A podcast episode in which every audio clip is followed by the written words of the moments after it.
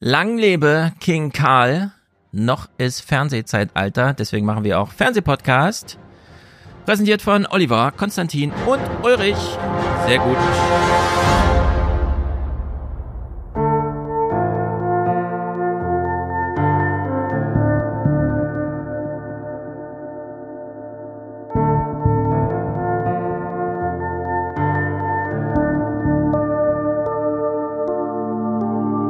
Bis Mittwochabend können in Oberitalien bis zu 180 Liter Regen pro Quadratmeter fallen. Innerhalb von knapp zwei Tagen fiel an manchen Stellen so viel Regen wie normalerweise in einem halben Jahr. Ich erwarte von Minister Habeck, dass er jetzt einfach mal auf die Stopptaste drückt, dass er nicht mit der Brechstange versucht, ein Gesetz durchzudrücken, was gegen jede wissenschaftliche Berechnungen, was auch gegen ähm, die Wünsche und Bedürfnisse der Bürgerinnen und Bürger ist. Menschen machen Fehler, jeder und jede von uns. Aber um den einen schweren Fehler zu verteidigen bzw. damit umgehen zu können, muss ich sicher sein, dass die Compliance-Brandmauer, die wegen der Verwandtschaftsverhältnisse gezogen wurde, keine Risse hat. Kühnert, die Frage war ja, ob Robert Habeck nicht auch zurücktreten müsste, denn es fällt ja auf ihn als Minister zurück. Er trägt Verantwortung für sein Ministerium. Vor genau 175 Jahren traf man sich zum ersten Mal in der Frankfurter Paulskirche. Wie hier im Kreise dieser Männer die erste demokratische Verfassung für ganz Deutschland entstand, daran wurde heute feierlich erinnert und auch daran, dass Demokratie nicht selbstverständlich ist, sondern zerbrechlicher als man denkt.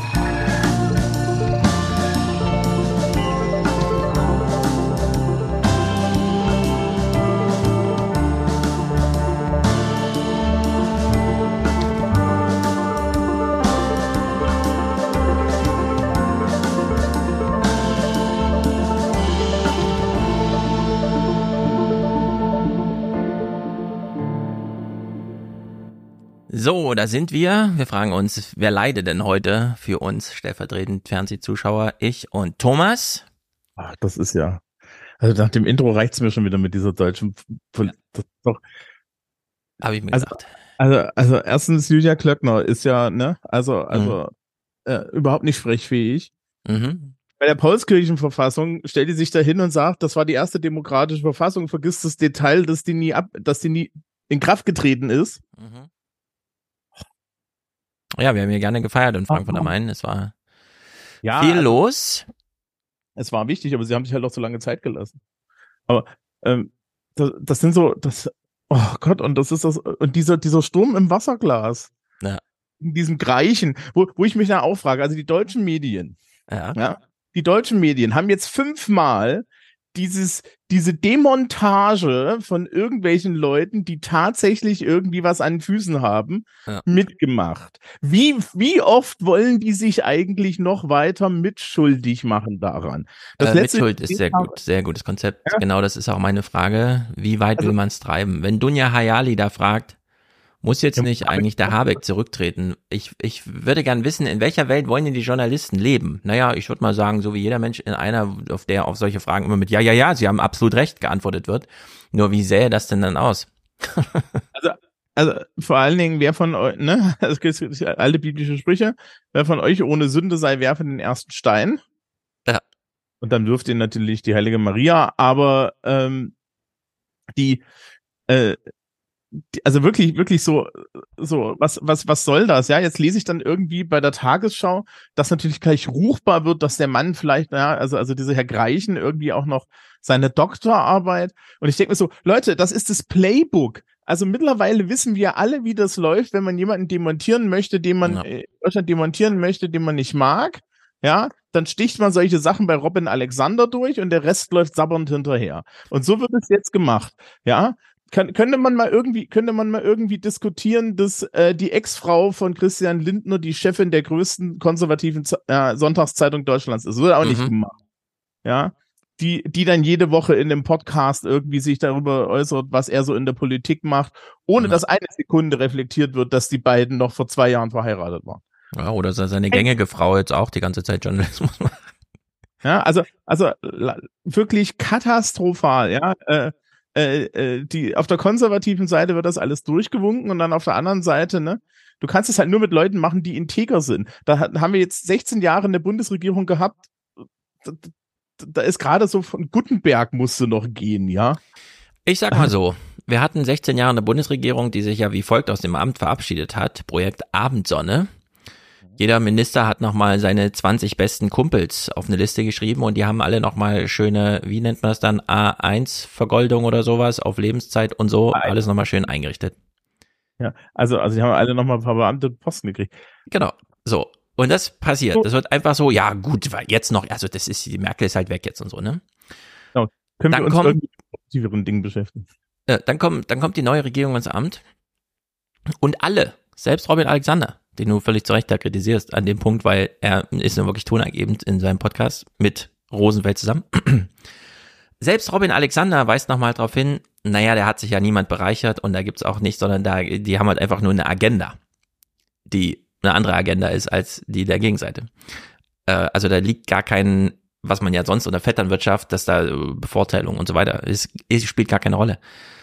Und gestolpert ist man jetzt darüber, dass es zwei Vorfälle gab, die auch ansonsten hätten stattgefunden und die sogar über die Regierungswechsel hinweg einfach äh, sehr konsistente äh, Verhaltensweisen dort sind.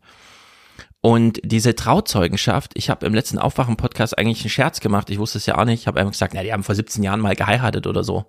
Stellt sich raus, nee, die haben vor 23 Jahren geheiratet. Die haben fast im letzten Jahrhundert geheiratet. Und der Greichen kennt so ungefähr jeden dieser Bewerber dort. Und ob vor 23 Jahren mal einer, es ist so Hanebüchen, es ist unglaublich. Also es ist wirklich lächerlich. Also, dass, dass die alle, die da jetzt irgendwie interessant sind für ein grünes Wirtschaftsministerium und für, ja, dass die sich alle miteinander kennen. Ja. Hm. Da muss man dann aber auch mal die Frage stellen, sag mal, wie wären das bei der CDU oder bei der SPD gewesen? Die kennen sich alle gar nicht, ne? Also wenn dann irgendwo jemand dort zum Posten kommt, kommt dann frühs irgendwie und der SPD-Minister, der kommt dann in die Tür und sagt, wer sind Sie, den ich hier gerade zum Staatssekretär ernannt habe? Dich habe ich ja noch nie gesehen. Ja, ja es also, sind mehrere ganz wichtige Regeln in dieser modernen Welt.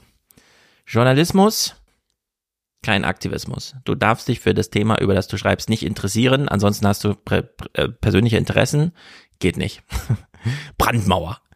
Und in der mhm. Politik, du darfst niemanden kennen. Und jetzt höre ich schon wieder so im Hinterkopf dieses ganze Compliance, Compliance, Compliance.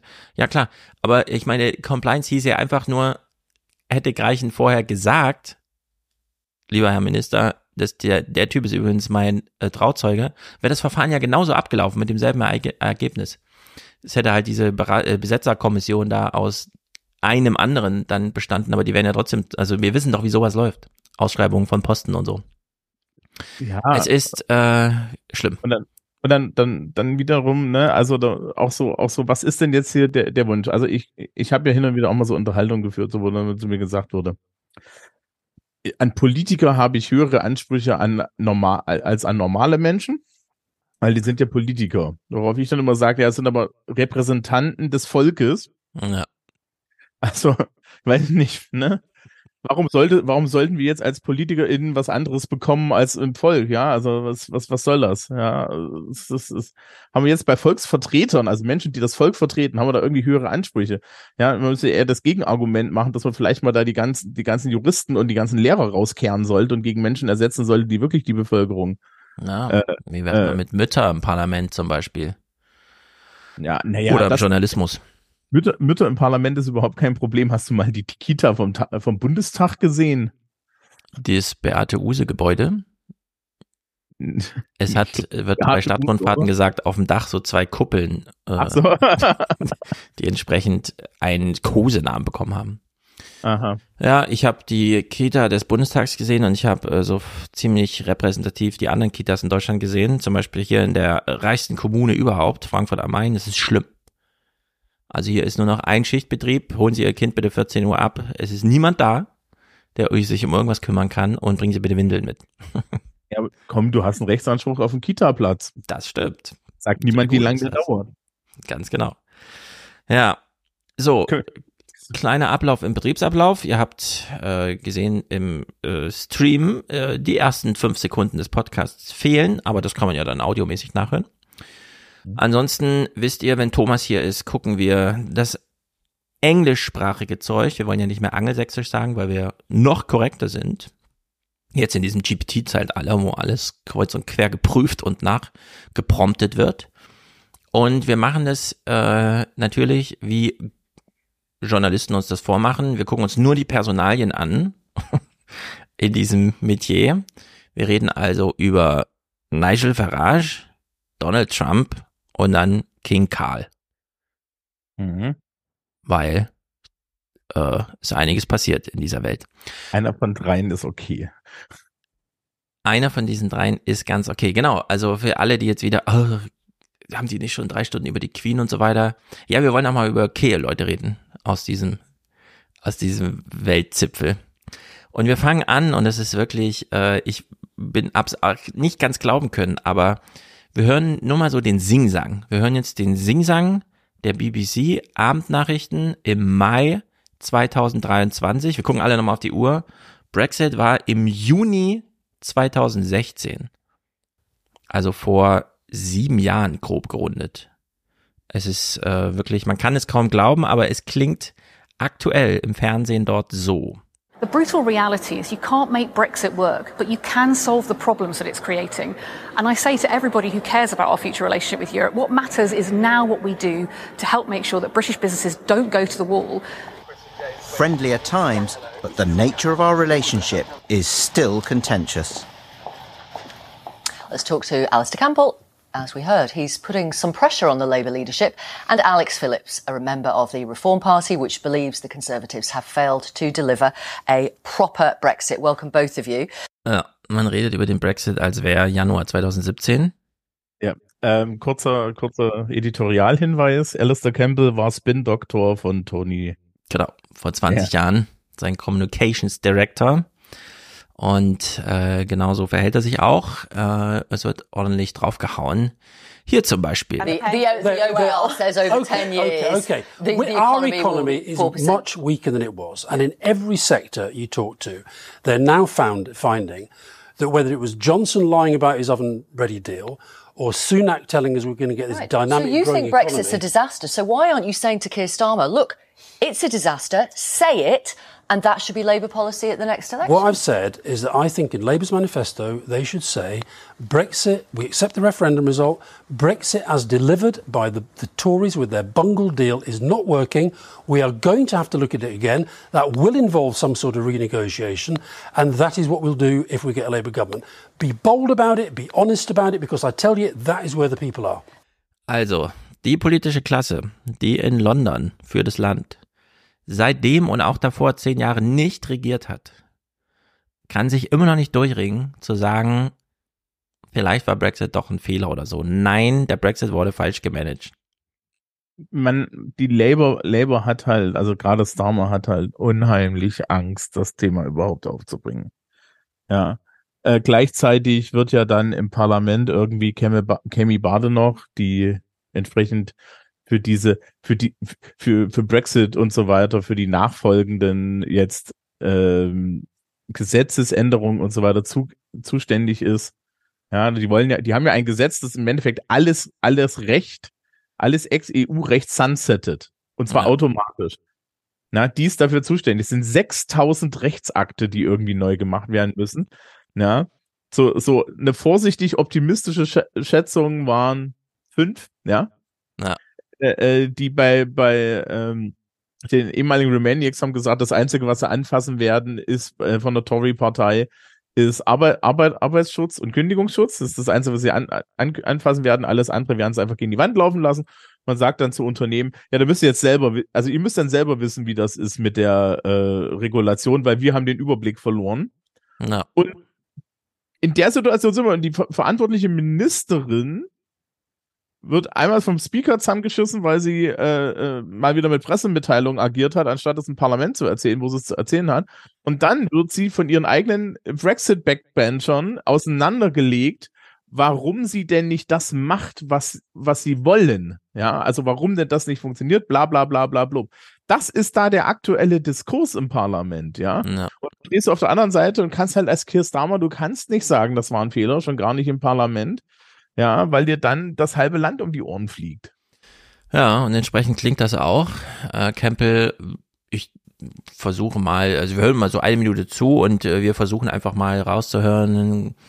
Gibt es da jetzt einen Labour-Brexit-Plan oder sind die einfach nur froh, äh, darüber gerade noch nicht zu regieren? Will any of these people who fought so hard for Brexit ever face up to their own responsibility and face the fact that what they all promised was a pack of lies, what they all promised was never going to work. None of you, none of you have ever brought forward a plan that says this is Brexit and this is how it works without damaging us here in the UK. And when I say you talk nonsense, when I say you talk nonsense, let me finish all of those laws that you talked about were enacted by elected British governments and elected British parliaments. The fact that you in Europe couldn't do anything about it underlines that the sovereignty lay here. So all your lies about taking back control, any, more money for the NHS, sovereignty, hold on, immigration, hold on, the list of it. You uh, listen, on I knew, I knew you were going to come up with, you know, the, the money really for the NHS. Alexander Nothing Phillips. to do with me, not my campaign. And it's very rich, a man who essentially was part of telling lies to invade a country, okay, to accuse okay. me of dishonesty. I think you might have lost okay. the argument there, my dear.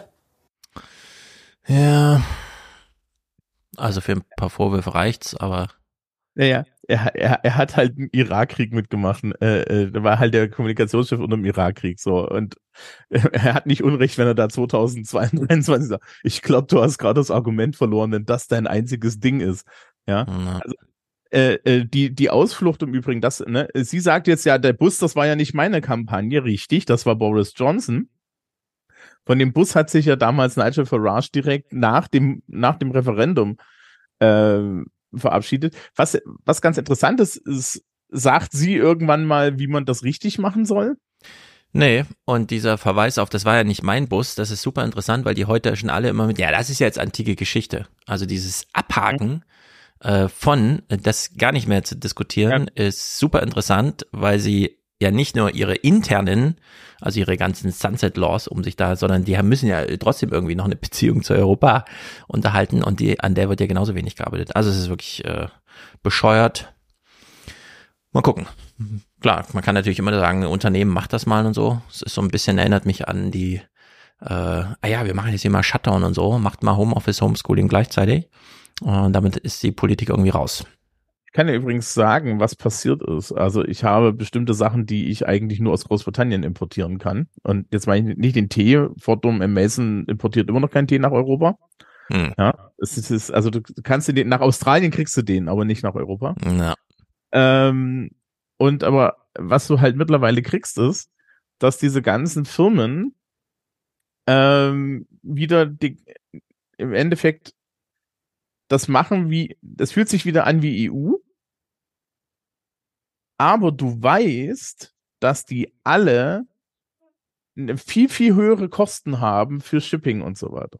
Ja. Du bestellst da irgendwas und dann heißt es, ja, also das kriegst du, das kriegst du free und dann kommt das mit DHL und so weiter, aber du weißt halt auch, die Menge an Arbeit und die Menge an Papier und die Menge im Zweifel auch an Kosten, die dahinter ist, die, die beschädigt die halt absolut. Also früher haben die halt in die EU einfach so geliefert und jetzt liefern sie die EU jedes Mal mit einem höheren, ja, genau. also, also höheren Ausgaben. Ist einfach nur teurer. Ja. Und dann kann man sich halt fragen, wie lange man das macht. Äh, genau, solange wie die Konkurrenz nicht schläft, die auf dem Markt ja auch zutage tritt und sieht, welche Kostendrücke da den Markt abriegeln. Also, Labour, kein Plan, nichts. Vorwurf, Brexit wurde falsch gemanagt. Jetzt springen wir ganz auf die Gegenseite. Nigel Farage, ich war auch überrascht, dass er jetzt überhaupt noch eingeladen ist. Denn, also seine UKIP spielt ja eh keine Rolle mehr, dann diese Brexit-Party, keine Ahnung, welche Rolle die jetzt so spielt, aber. Ist das jetzt, also es gibt jetzt zwei, die, die eine heißt Reform, die andere heißt irgendwas anderes auch mit RE vorne, ja, also ist ganz furchtbar. Ich glaube, die eine ist ganz links, die andere ist ganz rechts, aber das ist eine absolute Katastrophe alles. Na. Ja, wir haben ja auch so rechte Splitterparteien. Ja, also alles zersplittert. Und wir hören hier Nigel Farage, äh, der recht viel Redezeit kriegt dafür, dass ansonsten bei der BBC ja fast nie die Regierung zu, also die, der, so wie in Deutschland, dass man die ganze Zeit mit Robert, Robert Habeck und sowas spricht, findet da ja einfach gar nicht statt. In der Hinsicht sehen wir hier mal einen Parlamentarier, Nigel Farage, wir kennen seine Geschichte und im Grunde hören wir nicht viel anderes als das, was Labour sagt, nur halt so ein bisschen mit äh, Färbung. Among those critical of the government's performance on migration is Nigel Farage, former leader of the Brexit Party and UKIP, who called for many years for a referendum on our membership of the EU and obviously campaigned for Brexit. Thank you very much for being with us. With legal migration, which is what we're talking about now, the government has taken back control. It has total control over who gets a visa and who doesn't in this post-Brexit world, which is exactly what it promised. Well, what it promised people actually was an Australian-style point system, and it was a nod and a wink to saying it's going to be very tough to get to the UK. You'll have to have the right skills, speak the language, bring your own health insurance for at least four years. And they did promise in that 2019 manifesto to bring the numbers down. The numbers are exploding. Now, we've spent so much time talking about small boats in the channel. Quite rightly, it's a big issue. And we've been blindsided, I think, by what's happening with legal migration. So, er dreht es einmal komplett um. Damals ging es ja nur noch um Brexit und alles, hat man einfach alles in diesen Ideenkorb so reingeschmissen, was man irgendwie hatte. Hauptsache Brexit. Jetzt mhm. plötzlich, nee, Brexit war ja nur das Vehikel für die eigentliche Agenda, nämlich zum Beispiel keine äh, Migration und so weiter. Und das hat ja nicht geklappt. Also das war ja tatsächlich damals sein Ding. Also das war bei ihm tatsächlich so, dass im Endeffekt die Idee für Brexit war, ich will diese ganzen Fremden hier nicht haben. Da war der klassische, der polnische, der polnische Klempner. Ja, muss ich mal hm. fragen, warum habt ihr polnische Klempner? Weil die anderen. das sind ja auch so Diskussionen, die wir in Deutschland geflissentlich ignorieren. Ja. Ähm, genau, und, wer bringt denn die Post? Wer gibt dir denn die Pizza in die Hand im Laden? Ja? Und er hat, und er war dann halt mit Take Back Control, damit wir die ganze Immigration ja, also auch so aus so einem rechten Reinheitsgedanken her, damit wir das machen können. Die legale Immigration ist jetzt irgendwie bei, in Großbritannien irgendwie bei über einer Million oder zwei Millionen dieses Jahr. Das ist richtig krass, ja. Äh, äh, diese, das, auch das mit den Booten im Kanal, die kleinen Boote, die durch den Kanal fahren, ja, das ist kompletter Bullshit. Ja. Also ja, das findet statt, aber bei weitem nicht in der Menge und das ist auch eigentlich nicht so ein Problem, sondern es ist im Endeffekt die ganze Zeit so ein, ja, ähm, das, das, das ist die ganze Zeit so, das, das ist so in Deutsch, in Deutsch, ja, äh, in Deutschland haben wir auch solche Phänomene, dass sich über absolute Randphänomene, wenn es um Migration geht, aufgeregt wird und um die großen Themen wird nicht ja. geredet. Und hier, hier ist es halt, hier ist es halt auch so. Und er stört sich natürlich schon daran. Das Problem ist, er hat so, er, der hat dieses selbe AfD-Logikproblem. Also die AfD hat auch dieses Logikproblem. Ne? Wir haben, äh, wir haben demografischen Wandel wir haben im Endeffekt mehrere Optionen, die ihn zu bewältigen. Und die Option, die er, glaube ich, gerne hätte, ist, dass Menschen mehr Kinder in die Welt setzen. Allerdings hat er und seine konservativen Freunde für eine Welt gesorgt, in der das möglichst unattraktiv ist. So. Genau. Was fehlt, also was ist dann die zweite Option? Richtig, Einwanderung. Die wollen wir aber auch nicht, weil da kommen ja, da kommen ja unheimlich viele braune Menschen hierher oder polnische Menschen oder sonst was für Menschen, die wir nicht mögen, weil die sehen ja nicht so aus wie wir und die trinken nicht unser Bier. So. Ja. Damit herzlichen Glückwunsch. Man nennt das Catch 22. Können Sie sich jetzt aussuchen, was scheiße ist. Mhm. Und ja, aber er ist damit natürlich unzufrieden und unehrlich und unintellektuell genug äh, zu sagen, dass äh, da, man muss es nur richtig machen. Also sprich, du musst es nur richtig machen. Und dann ja. brauchen wir so ein australisches Punktesystem. Dann lassen wir nur die besten Einwanderer rein. Ne? Wir, wir erinnern uns noch deutsche Green Cards, ne? So, ja, äh, äh, und solche Sachen. Wo wir dann, wo wir dann festgestellt haben, ja, Deutschland macht ein Green Card-Ding und wir sind so beliebt, dass keiner kommt. Ja, also, genau, das ist ja auch die große internationale der Neorechten, denn diese Diskussion gleicht sich ja eins zu eins, klar mit der AfD, aber auch wie man gerade bei Buschmann lesen kann, bei der FDP. Das ist ja nun Einwanderungspolitikdoktrin, Punktesystem hier, Dings da und bloß nicht auf Fratscher hören, der einfach sagt, na, wir brauchen einfach junge Leute, die was lernen wollen, egal woher. Wir haben doch ein gutes Bildungssystem, oder? ähm. Sag doch sowas nicht. Genau. Nigel Farage hat eine neue Verschwörungstheorie. Man muss ja immer der Hase, der übers Feld läuft, noch mal kurz aufgeblasen werden. Es ist wirklich interessant, ihm jetzt so zuzuhören. Die äh, verirren sich komplett. Well, we, we now have an open door to everybody. The thing we is, don't, we don't have an open we've door lowered we, the bar. We, we, the government decides the who gets skill. We've lowered the definition of what a skilled worker is, and that is a misapplication of the Australian We've lowered system. the salary threshold. Yes. Because we've got 165,000 vacancies in social care and over 100,000 Well, vacancies we've also got- in the NHS. No, hang on, deal with that know, point. That's why We've got five because we need those workers. Million. 5.3 million people living in this country of working age who are not working. Well, many All of those are who working. are not working. Many of those are working What, and they illegally? use universal no, they use universal credit Yeah. to top up their low wages. We are not. We've de-skilled our people. You look at sectors. That, that, that graph you just showed in science, for example. Mm-hmm. You know, we've produced over the last 20 years millions of graduates with social sciences degrees of economically no benefit to the country whatsoever. Okay. So, wie in Deutschland auch. Wir haben Aufstocker, die von den einen dann einfach in, äh, ja, die arbeiten ja nicht. Doch, die arbeiten, die stocken auf. Nee, das sind alles Arbeitslose und so. Von dem man so imaginiert, ja, ja, die können wir ja alle noch da unterbringen. Und dann das Neue bei ihm, wir de-skilled. Also wir haben äh, das Niveau unserer eigenen Ausbildung runtergebracht, um was auch immer, die Umfolgungstheorie und so, diesen Bedarfen zu entsprechen. das Argument ist halt auch so geil, ne? Also das Argument, äh, dahinter kommt ja dann, und da sollten wir sie angegriffen fühlen, ja, ja, ne, wir haben ganz viele Leute, die Universitätsabschlüsse in Sozialwissenschaften gemacht haben. Erstens, nein. Ja.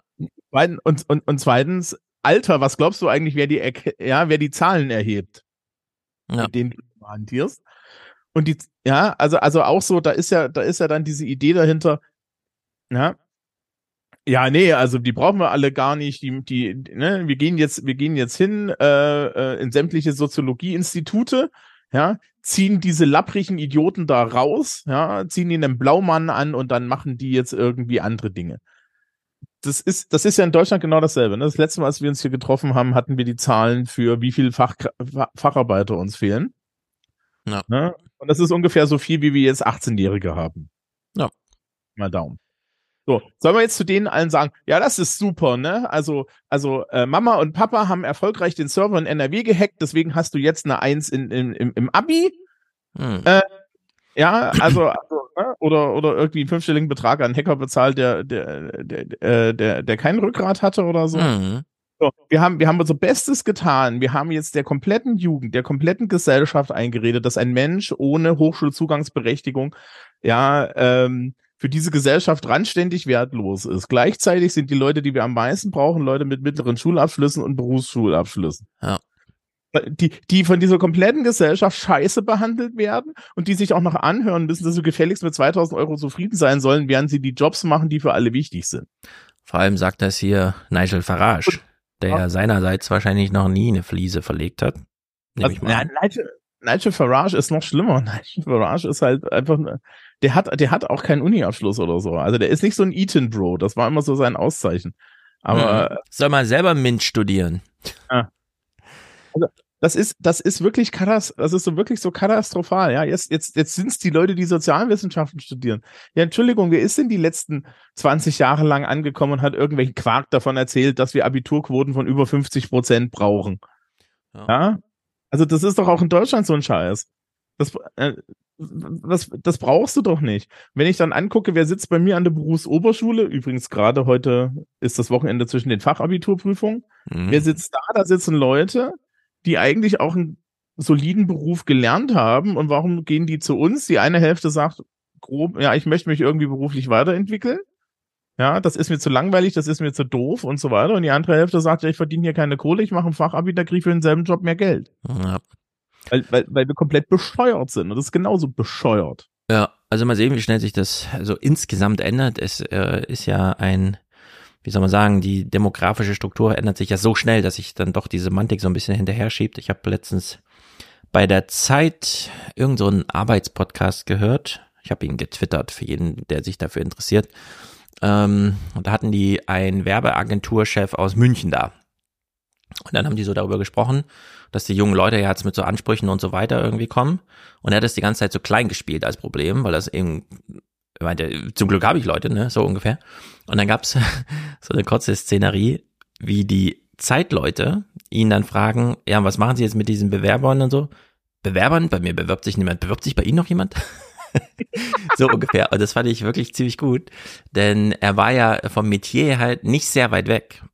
Journalismus und diese Werbeagenturleute sind ja dann doch irgendwie so nur ganz leicht unterschiedlich abgebogen. Und äh, ich bin mal gespannt, wann sich das so durchschlägt, dass man grundsätzlich anders, also der Typ erschien mir schon ziemlich woke, um es mal so zu sagen. Also auf Spur, der lässt sich da auch nicht mehr als Chef ansprechen und so weiter. Es wird äh, nicht, weil Habermas das gesagt hat, sondern weil ansonsten die Leute gehen. Äh, nur noch im Konsens entschieden, alle werden beteiligt und es gibt ständig Feedback, Feedback, Feedback, Feedback. Wenn man die Leute halten will, Feedback geben, die ganze Zeit Feedback geben. Also nicht gutes Feedback, sondern einfach nur Feedback. Die wollen alle eine Rückmeldung die ganze Zeit. Also in der Sicht äh, ist es doch äh, interessant, dann immer mal wieder bei diesen Praktikern äh, zu hören, wie es abläuft. Und naja, Nigel Farage ruht sich noch aus in der alten Welt. Äh, Ausländer braucht man hier nicht, weil äh, ja, wer soll denn arbeiten? Ja, die, die irgendwo in, Statistik, in der Statistik stehen, die aber schon längst arbeiten. Das ist in Deutschland auch gerade mit den Frauen, Frauen im Arbeitsmarkt so und so viele Frauen arbeiten ja nicht, doch die arbeiten aber in Teilzeit. Naja, aber dann müssten die ja nur mehr arbeiten. Ja, aber die arbeiten denn das, was sie jetzt schon machen, einfach mehr. Hm. Und dann sieht man schon, dass so ein Matching insgesamt einfach nicht hinhaut. Nigel Farage hat sich jetzt diese schöne Theorie zurechtgelegt. Wir haben es eben schon angedeutet gehört.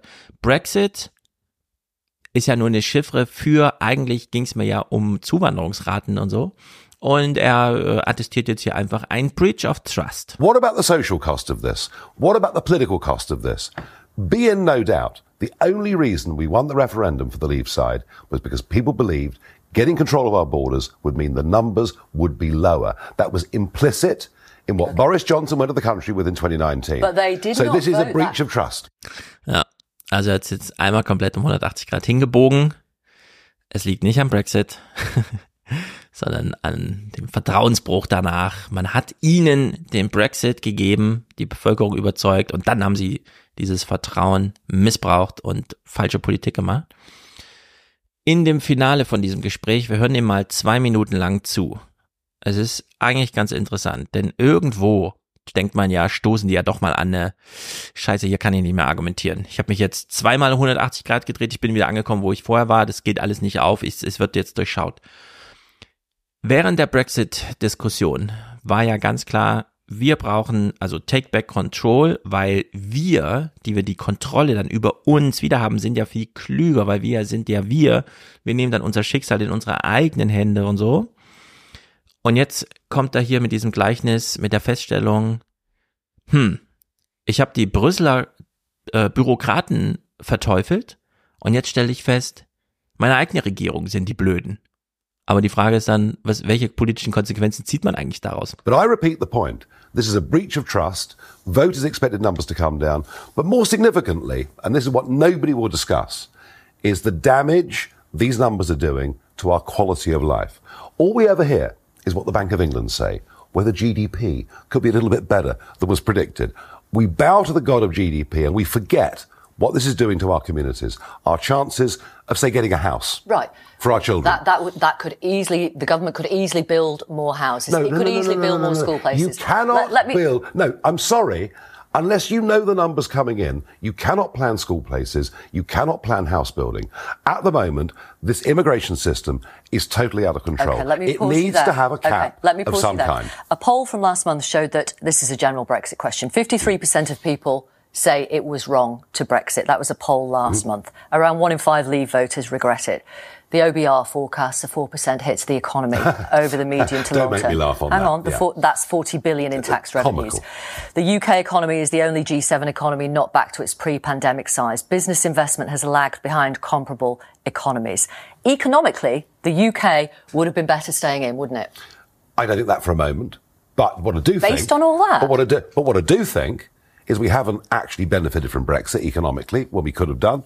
I mean, what Brexit's proved, I'm afraid, is that our politicians are about as useless as the commissioners in Brussels were. We've mismanaged this totally. And if you look at simple things, simple things uh, such as takeovers, such as corporation tax, we are driving business away from our country. Arguably, now we're back in control. We're regulating our own businesses even more than they were Okay. as EU members. Brexit This will has come back failed. for you then? Well, I wouldn't rule it out. It's not top of my bucket list, but frankly, we've not delivered on borders. We've not delivered on Brexit. The Tories have let us down very, very badly. Thank you very much, Mr. Farage. Angenommen, man würde ihn jetzt fragen, wie lösen wir denn jetzt das Problem? Was würde er denn dann sagen? Ja, dann müssen wir erst mal uns von London los sagen, in den Provinzen. Ich glaube, seine Antwort wäre, wir müssen das nur anständig machen. Ja, okay. Das, das was da dahinter steht. Ja, die, das, das muss man doch nur mal anständig machen. Dann gehst du hin und sagst, okay, komm her, Nigel, du bist doch ein Experte, stell mal das Pint weg, ja. Weil ansonsten wird er ja immer mit so einem Bierglas gefilmt. Ja. So, wir haben jetzt hier, wir haben jetzt mal geguckt. Wir haben 6000 Gesetze, in denen sind EU-Regularien drin. So kompliziert ist eine moderne Gesellschaft. Kannst du dir auch angucken. Wir haben das alles noch auf Pergament hier. Also das britisches Parlament, da ist das noch auf Pergament. So, ähm, wie kriechen wir das jetzt, wie kriechen wir das jetzt los? Die, die Tory-Lösung ist anscheinend, wir lassen es einfach kaputt gehen.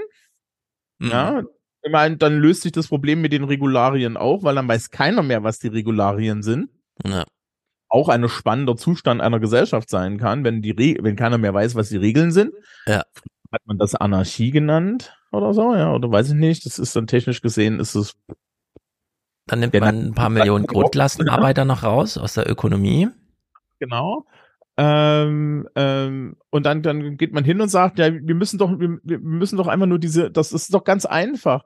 Da macht man mal ein Gesetz, da macht man mal eine Regel. Und dann stellt man sich die Frage, ja, Alter, was schreibst du denn jetzt in das Gesetz rein? Was, ja, das musst du irgendwie machen. Wo ist die Expertise dazu? Also, Entschuldigung, die ganzen Sozialwissenschaftler sind ja leider Klempner geworden. ähm, das sind, also, also so stellt der sich das vor, aber das war schon immer so. Die Rechte ist halt rudimentär am Denken. Das ist ja genau dasselbe, wenn, wenn, wenn du irgendwie bei der AfD nachfragst, ja. Wie ist es so, ja, äh, Deutschland braucht Einwanderung. Die so, nee, wir müssen einfach nur Frauen dazu zwingen, dass sie werfen. Und ich mhm. mir auch so denke, ja, mach das mal, mach das mal, komm, komm, komm, ja, Beatrix von Storch, das beste Beispiel dafür, wie man irgendwie, ja, so als moderne Frau durch die Welt geht. Ja. Komm, guck mal in meiner Schule, geh mal zu den jungen, 19-, 20-jährigen jungen Frauen und erkläre denen mal, warum die jetzt dringend ihren Uterus, ihre Zukunft, ja, und ähnliches für das Land hergeben müssen. Da muss aber auch, wir, Personenschützer da. Vielleicht brauchen wir so Sonderwirtschaftszonen unter diesen, also, dass man das mal durchtestet, unter diesen rechten Gedanken Gebäuden. Ja, aber wer will da wohnen? Ja, die, die da wohnen wollen, halt. Streckt freiwillig. ich glaube, das wird eine sehr einsame Angelegenheit. Das, das kann sein. Doch, Moment, Moment, sowas hatten wir schon. Erinnerst du dich an diese libertären Inselstaaten, die dann immer nicht funktionieren? Stimmt, es gibt natürlich ja. immer so Privatstadtversuche. Wir haben No-Go-Areas im Osten, bei denen sich immer wieder die Leute fragen, äh, also das ist ja dann die äh, paradoxe Situation, dass Abwanderung, also Zuwanderung da am meisten bekämpft wird, wo Abwanderung das größte Problem ist. Also da sieht man so diese Selbstverstärkung schon drin. Vielleicht müsste man sich auch so ähm, polnische, nicht urbanisierten äh, Gebiete nochmal anschauen. Da ist das ja auch sehr prägend. Ungarn. Ja, aber ich meine, auf der anderen Seite, auf der anderen Seite, wenn du, wenn, wenn Abwanderung das Problem ist, Zuwanderung abgelehnt wird, ist es ja in Zukunft dann doch irgendwie eigentlich ganz positiv, weil das heißt ja, in, in ungefähr 20 Jahren ist Renaturalisierung das Paradigma. Da bin ich total dafür. Ich wurde letzte Woche, die, ich krieg morgen meine Zitate, ich bin mal gespannt, ob es dabei ist die Zeit macht immer so eine Vermächtnisstudie, wo man so ein bisschen ein Panorama, was ist den Menschen wichtig und so weiter. Und die wollten, nachdem sie sehr viele Zahlen zur Demografie haben, von mir so ein paar Einschätzungen haben. Und nachdem wir uns dann so nach einer halben Stunde warm geredet haben, habe ich dann auch nochmal gesagt, also das Wichtigste überhaupt ist ja eine ordentliche Erbschaftssteuer. Wenn in einer Gesellschaft mehr Erbzahlungen stattfinden, als Renten ausgezahlt werden pro Jahr, dann kann man ja durchaus mal überlegen, ob man nicht ja, äh, das ein oder andere Gerechtigkeitsmilliardchen mal rüberschiebt. Und der andere Punkt, der mir ganz wichtig war, ist, äh, wenn die Demografie ist, wie sie ist und die Urbanisierung bleibt, wie sie ist, äh, wieso nicht bewusst renaturalisieren? Also nicht so, ah, das ist aber schade, ja, ich habe dann so, Sigmar Gabriel fährt in so ostdeutsche Länder rein, also damals als Wirtschaftsminister und so, ja, jetzt habe ich das hier gesehen, das ist wirklich krass schade, dass sie hier äh, gar keinen Friseur mehr haben, gar keinen Arzt, gar kein Ding. Und man hört so zu und denkt, der weiß aber ziemlich genau Bescheid darüber, was da gar nicht mehr ist. Gibt es ja etwa ein politisches Programm und die reden nur anders darüber, aber eigentlich ist das schon so eine Art ja, bevor wir jetzt nochmal 17 Milliarden locker machen wie für die Lausitz, also für sie gilt einfach, sie sind hier die Letzten. Und das könnte man ja auch mal ernsthaft und ehrlich in Deutschland sagen, solche Sachen, ne?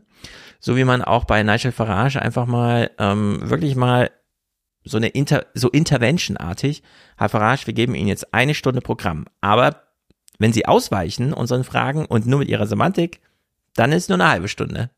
Aber wenn Sie ein ernsthaftes Gespräch mit uns führen, wo Sie wirklich mal darlegen, was so Sache ist, mal gucken, welche Ehrlichkeit dann da so. Also es, ähm, irgendeine Ehrlichkeit muss man sich ja zutrauen. Ich finde aus so Typen wie Farage, die ja anscheinend hier immer noch so gefragte Sprecher sind für solche Themen, sollte man das auch mal rauskitzeln. Was sind jetzt eigentlich die Angebote für die Zukunft? Was liegt so auf dem Tisch? Denn, naja, außerhalb der urbanen Zentren sieht England wirklich düster aus. Das Schlimme ist ja bei diesen, gerade bei, bei solchen Leuten wie Farage, ne, das ist ja, das ist ja so ein Programm, das ist einfach nur emotional gesteuert, ne? Ähm, da ist ja, so wenn du es halt gewähren lässt, dann ist also wirklich aus die Maus wenn die Gebiete, die sowieso schon unter Abwanderung klagen, jetzt noch die letzten Zuwanderungsstopps einfach verordnet bekommen, dann schließt du da noch irgendwelche geisteswissenschaftlichen Fakultäten im Umkreis und überhaupt alles einmal und dann kommt Farage und sagt, ja, damit sich die Leute auch mal wieder ein Haus leisten können, ja. Das ist ja sozusagen die Logik, auf die es hinauslaufen soll. Komm, jetzt musst du schon sagen, ja, so ein, so ein, so ein Haus im ländlichen Sachsen in so einem leeren Dorf ist preiswert. Wenn es schon gebaut ist, ja. Ja, ja. Es zu übernehmen, genau. Aber er meint ja hier Neubauen und so. Ja, also das ist ja auch so ein, so ein, so ein totaler Käse, ja. Also von wegen, die, ja, die Regierung könnte, könnte bauen, bauen, bauen. Das wird ja auch nicht gemacht. Ich meine, die Tories sind da an der Macht, ja. Äh, die machen Austerity und sonst was. Wenn man sich nur an, sich anguckt, ne, Liz Truss hat vor nicht mal einem Jahr irgendwie das komplette Budget gegen die Wand gefahren. äh, äh, ja. Weil sie gewonnen hat und irgendwelche Austeritätsideen hatte. Also, das sind da, da sind halt auch so Sachen drin, ja, Leute, ihr müsst euch jetzt mal überlegen, was ist eure Ideologie? Ja. Und dann müsst ihr auch mal die Konsequenz aus eurer Ideologie ziehen. Aber das, genau. da wird ja dann mal ausgewichen auf, ja, wir haben das nun nicht richtig gemacht. Ja. Dann, dann, dann fragst du so, okay, wie machen wir das richtig? Ja, anders. Ja. Okay. Bist du jetzt 60 oder bist du 6? Genau. Kann man Gemein das mal ausdiskutieren? Jürgen empfiehlt im Chat äh, das letzte, äh, diesen letzten Teil der Gesprächsreihe zwischen Nixon und David Frost. Ich kenne nur den Film und so ein bisschen die Geschichte drum, aber das scheint mir so ein Gesprächssetting zu sein, wo man mal so ein bisschen nachhakt und dann auch sagt, das sollen sich die Leute da noch anhören. Jürgen wiederum, sehr moderner Typ, äh, hängt ja da in Montevideo rum und schickt mir eine E-Mail mit einem Prompt, den ich wahrscheinlich selber äh, bei GPT reinschreiben soll, nämlich formuliere bitte eine äh, Anfrage, Einladung meinerseits in den Fernsehpodcast gerne mit Danny zur äh, Kulturfrei und so. Fand ich sehr witzig. Vielleicht sollten wir uns demnächst nur noch Prompts hin und her schicken. Den Rest denkt man sich dann entweder selbst oder fragt wirklich nochmal GPT nach, was das soll. Sehr gut. Äh, können wir natürlich machen, Jürgen. Ich habe übrigens äh, zu diesem Wasserknappheit, weil ich das jetzt gerade, Jürgen hört ja zu. Äh, Montevideo ist so ausgetrocknet, dass die Leute dort wirklich Angst haben. Und ich war hier auf einer Veranstaltung, in dem äh, der Wirtschaftsminister von Hessen sagte, die ähm, Wasserversorgung von Frankfurt am Main ist nicht gesichert. Und jedes Mal, wenn ich jetzt so, wie wir vorhin, äh, man guckt so kurz diese deutschen Nachrichten und wundert sich, was diskutieren die eigentlich gerade? Ich äh, bin sehr dafür, dass jeder mal nachschaut in seiner eigenen Heimatstadt oder Dorf oder was auch immer in seinem Landstrich, wo man lebt. Ist da eigentlich die Wasserversorgung gesichert? Und wenn das nicht so ist, was ich glaube flächendeckend so ist, denn keine Ahnung, ich fühle mich hier nicht in Frankfurt am Main so solitär. Ich glaube, in Berlin, München, Stuttgart, Bielefeld vielleicht anders, aber so, äh, es scheint nirgendwo die Wasserversorgung gesichert zu sein. Politische Diskussionen ab sofort immer derailen mit der Frage, ja, ist ja alles schön und gut, aber können wir erstmal darüber reden, dass die Wasserversorgung nicht gesichert ist. Und wenn dann jemand kommt und sagt, naja, aber ich habe doch gerade ein anderes Thema, ja, wissen Sie, was das bedeutet? Äh, dann, dann kriegt man, glaube ich, alles mal wieder ein bisschen eingenordet äh, von diesen Diskussionen. Äh, können Sie bitte aufhören, über E-Fuels zu reden, Herr Lindner? Können wir mal über Wasser reden? Genau. E-Fuels, äh, Herr Greichens, Trauzeuge was? Ich habe gerade nicht aufgepasst. Äh, können Sie mir mal aber sagen, wie sichern wir jetzt eigentlich die Wasserversorgung in Frankfurt am Main? Die ist nämlich nicht gesichert. Ja, so sollten wir irgendwie zukünftig Diskussionen führen. Und hiermit bewerbe ich mich ein drittes Mal als Populismusbeauftragter bei den Grünen. Ich äh, hoffe dann wirklich, dass bald mal die Anfrage kommt, weil so kann es nicht weitergehen. Habeck kann überhaupt nicht kommunizieren.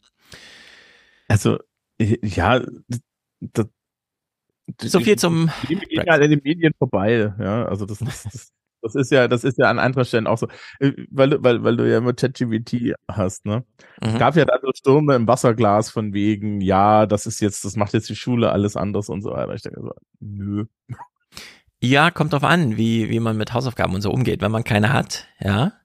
Aber ich frage mich schon an Universitäten, äh, wenn die jetzt Hausauf also Hausarbeiten ausgeben und so, das ist, äh, die wissen aber jetzt, was sie zurückkriegen, oder? Meine Güte, da kriegst du halt eine, ja, das, das Problem ist ja, das Ding kann ja nur Formulierungshilfen. Genau. Also die Expertise brauchst du ja immer noch, weil herausfinden muss, erzählst Bullshit. Das ist eigentlich das größere Problem ist jetzt, dass nur die Blinden das benutzen und die kriegt man dann viel, viel besser dran. Das ist ja schon. Ja, weil das Tolle ist ja, du kannst ja eine dreiseitige Hausarbeit schreiben, in der alles Wichtige drinsteht und dann sagen, mach bitte sieben draus und damit ist ein Kapitel fertig. Also ich meine nicht die ganze Hausarbeit schreiben, ne? Aber an dieses Ausformulieren und überhaupt? An der Stelle muss ich sagen, da sehe ich jetzt nicht wirklich den Verlust drin. Weil, genau, das kommt nämlich dann auch, wenn man die Diskussion mal führt, ja, aber wo ist jetzt eigentlich das Problem? Dass der Professor mehr lesen muss? Nee, also bitte, es gab ja zu meiner Zeit gab es an der Uni den Witz, dass der Professor die Einleitung, den Schluss und vielleicht einmal in die Mitte reinliest, ja. Genau. Dass du das theoretisch Necronomicon hättest abdrucken können, das wäre genau. vollkommen klar gewesen. Das äh, ist schon viel Lorem Ipsum gewesen immer. Und du hast, der Witz ist dann natürlich, ähm, argumentative Texte zu schreiben, ist eine Denkübung. Deswegen sollte man das weiterhin machen. Allerdings bin ich schon vor Jahren dazu übergegangen, das niemals als Hausaufsatz zu machen. Mhm. Weil ich hatte folgendes Erlebnis, und dieses Erlebnis ist jetzt wirklich schon fast zehn Jahre her. Ich hatte jemanden Hausaufsatz aufgegeben, Hausaufsatz in Englisch eingesammelt, Hausaufsatz gelesen. Boah, nicht schlecht. Leistungsnachweis geschrieben, also so eine Anwesenheit mit so Zeitbegrenzung. Ne? Ja. Person gnadenlos schlecht. Na. Okay, Sie haben hier einen Fünfer, aber Ihr Hausaufsatz war doch gut. Ja, da habe ich drei Stunden mit dem Wörterbuch für gebraucht, worauf ich mir dachte, das mache ich nie wieder. So, da gibt's ganz einfache Gründe für. Man macht das einfach in Anwesenheit, mit einem Stift, handschriftlich und dann geht das. Ja.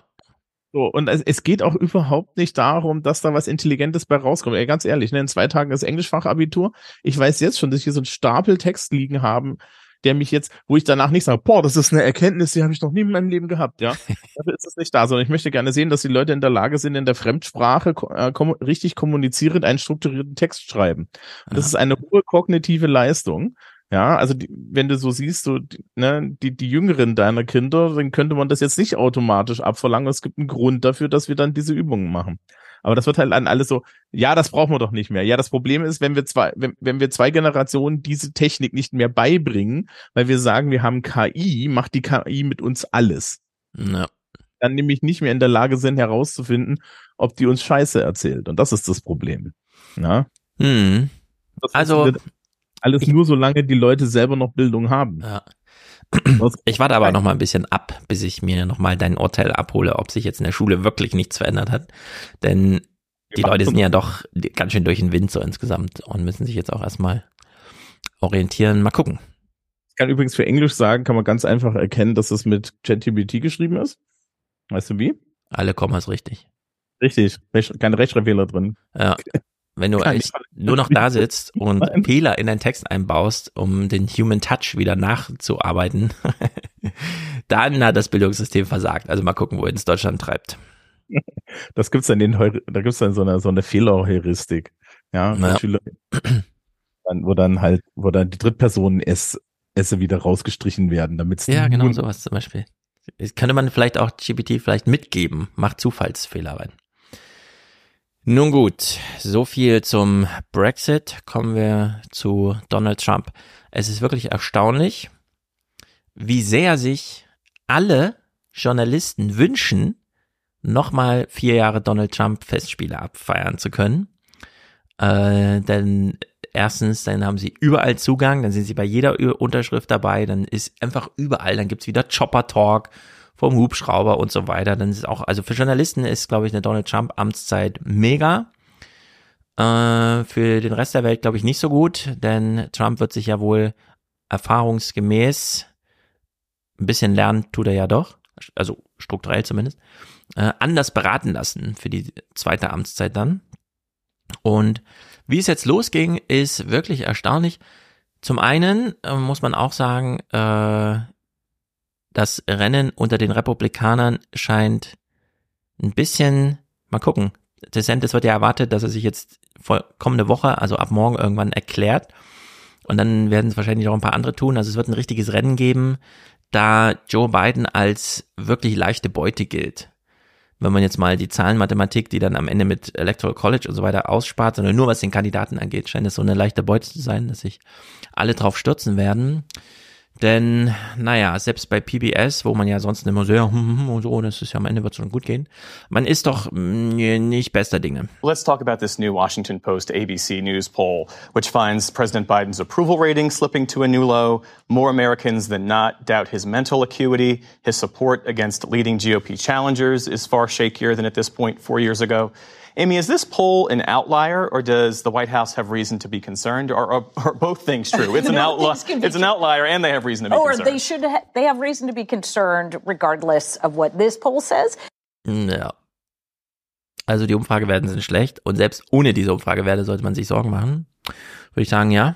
Äh, die Verteidigung gegen wen auch immer des Weißen Hauses wird eine Herausforderung und die Demokraten rätseln noch, wie sie so machen. Am Ende geht's ja auch um Turnout und all solche Sachen. What we're also seeing, this post poll didn't show it, but we've seen in polls both in 2022 and most more recently in 2023, people who somewhat disapprove of Biden, so included in that significant group people say I don't think he's doing a good job, are actually voting for Biden or voting for Democrats. So there there are people out there who aren't particularly thrilled in the job the president's doing.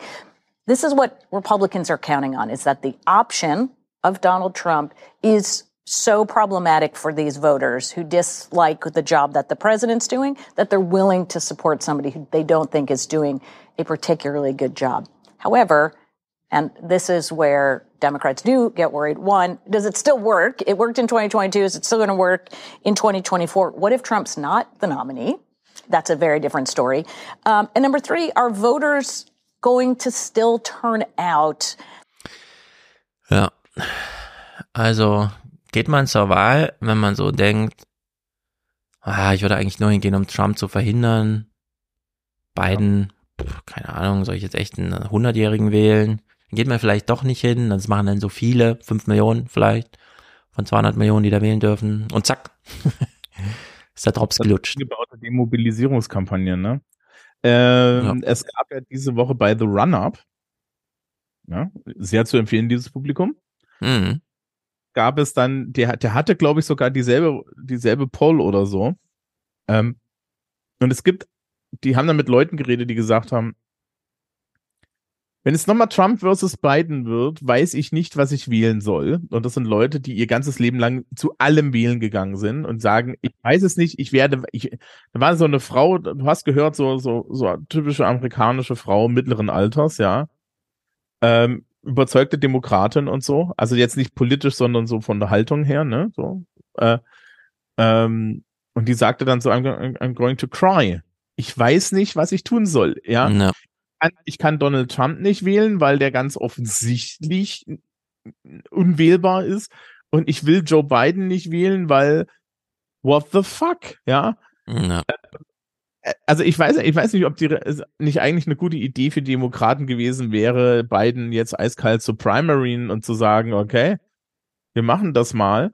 Und ich glaube, diese, ja, dieses Stockholm-Syndrom, was die Republikaner mit Trump haben, ja, wenn es Trump wird, ist Trump wahrscheinlich der schwächste Kandidat und alle äh, und so das Establishment weiß das auch schon, ja. Na.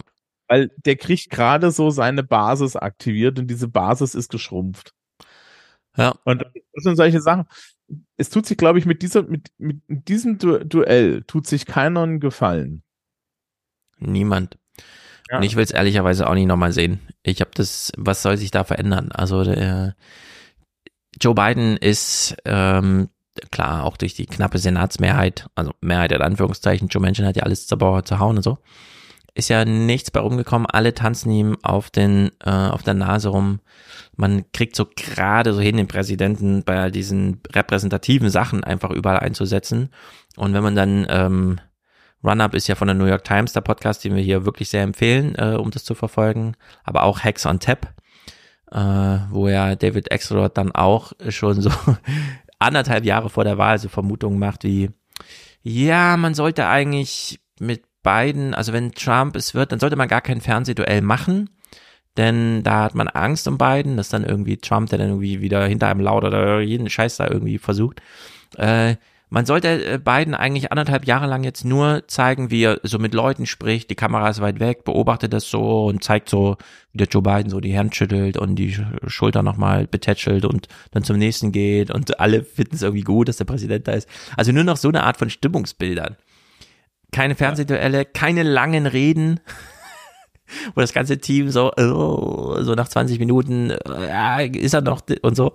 Das ist wirklich, das ist, äh, das geht einfach äh, nicht mehr auf und ich will es auch nicht sehen. Ich will weder Trump noch Biden sehen. Wenn die beiden jetzt Wahlkampf machen, ey, das wird wirklich schlimm, auch unter Unterhaltungsgesichtspunkten, die da auch eine Rolle spielen. Und ich verstehe nicht ganz, warum die Demokraten es nicht hinkriegen, sich dann doch mal hinter so Typen wie Gavin Newsom oder so, so zu ver äh, sammeln, dass dann auch Joe Biden sagt, ja, es ist eine schwierige Übung, aber Sie wissen, wie alt ich bin.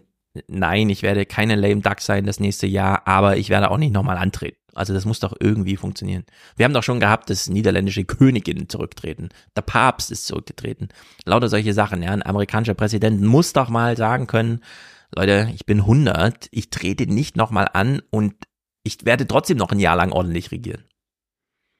Ne, das Interessante ist ja dann auch, ja, Biden ist der Einzige, der gegen Trump gewonnen hat. Ja, ja gut. Der Biden gesetzt ist, ist ja, ist ja jetzt statistisch gesehen der schlechteste Kandidat, den du antreten lassen kannst. Donald Trump. Ja. ja. Ähm, die andere Sache ist, DeSantis haben sie ja schon irgendwie so halb sturmreif geschossen gehabt, bevor er jetzt irgendwie mal auch nur gesagt hat, dass er was macht.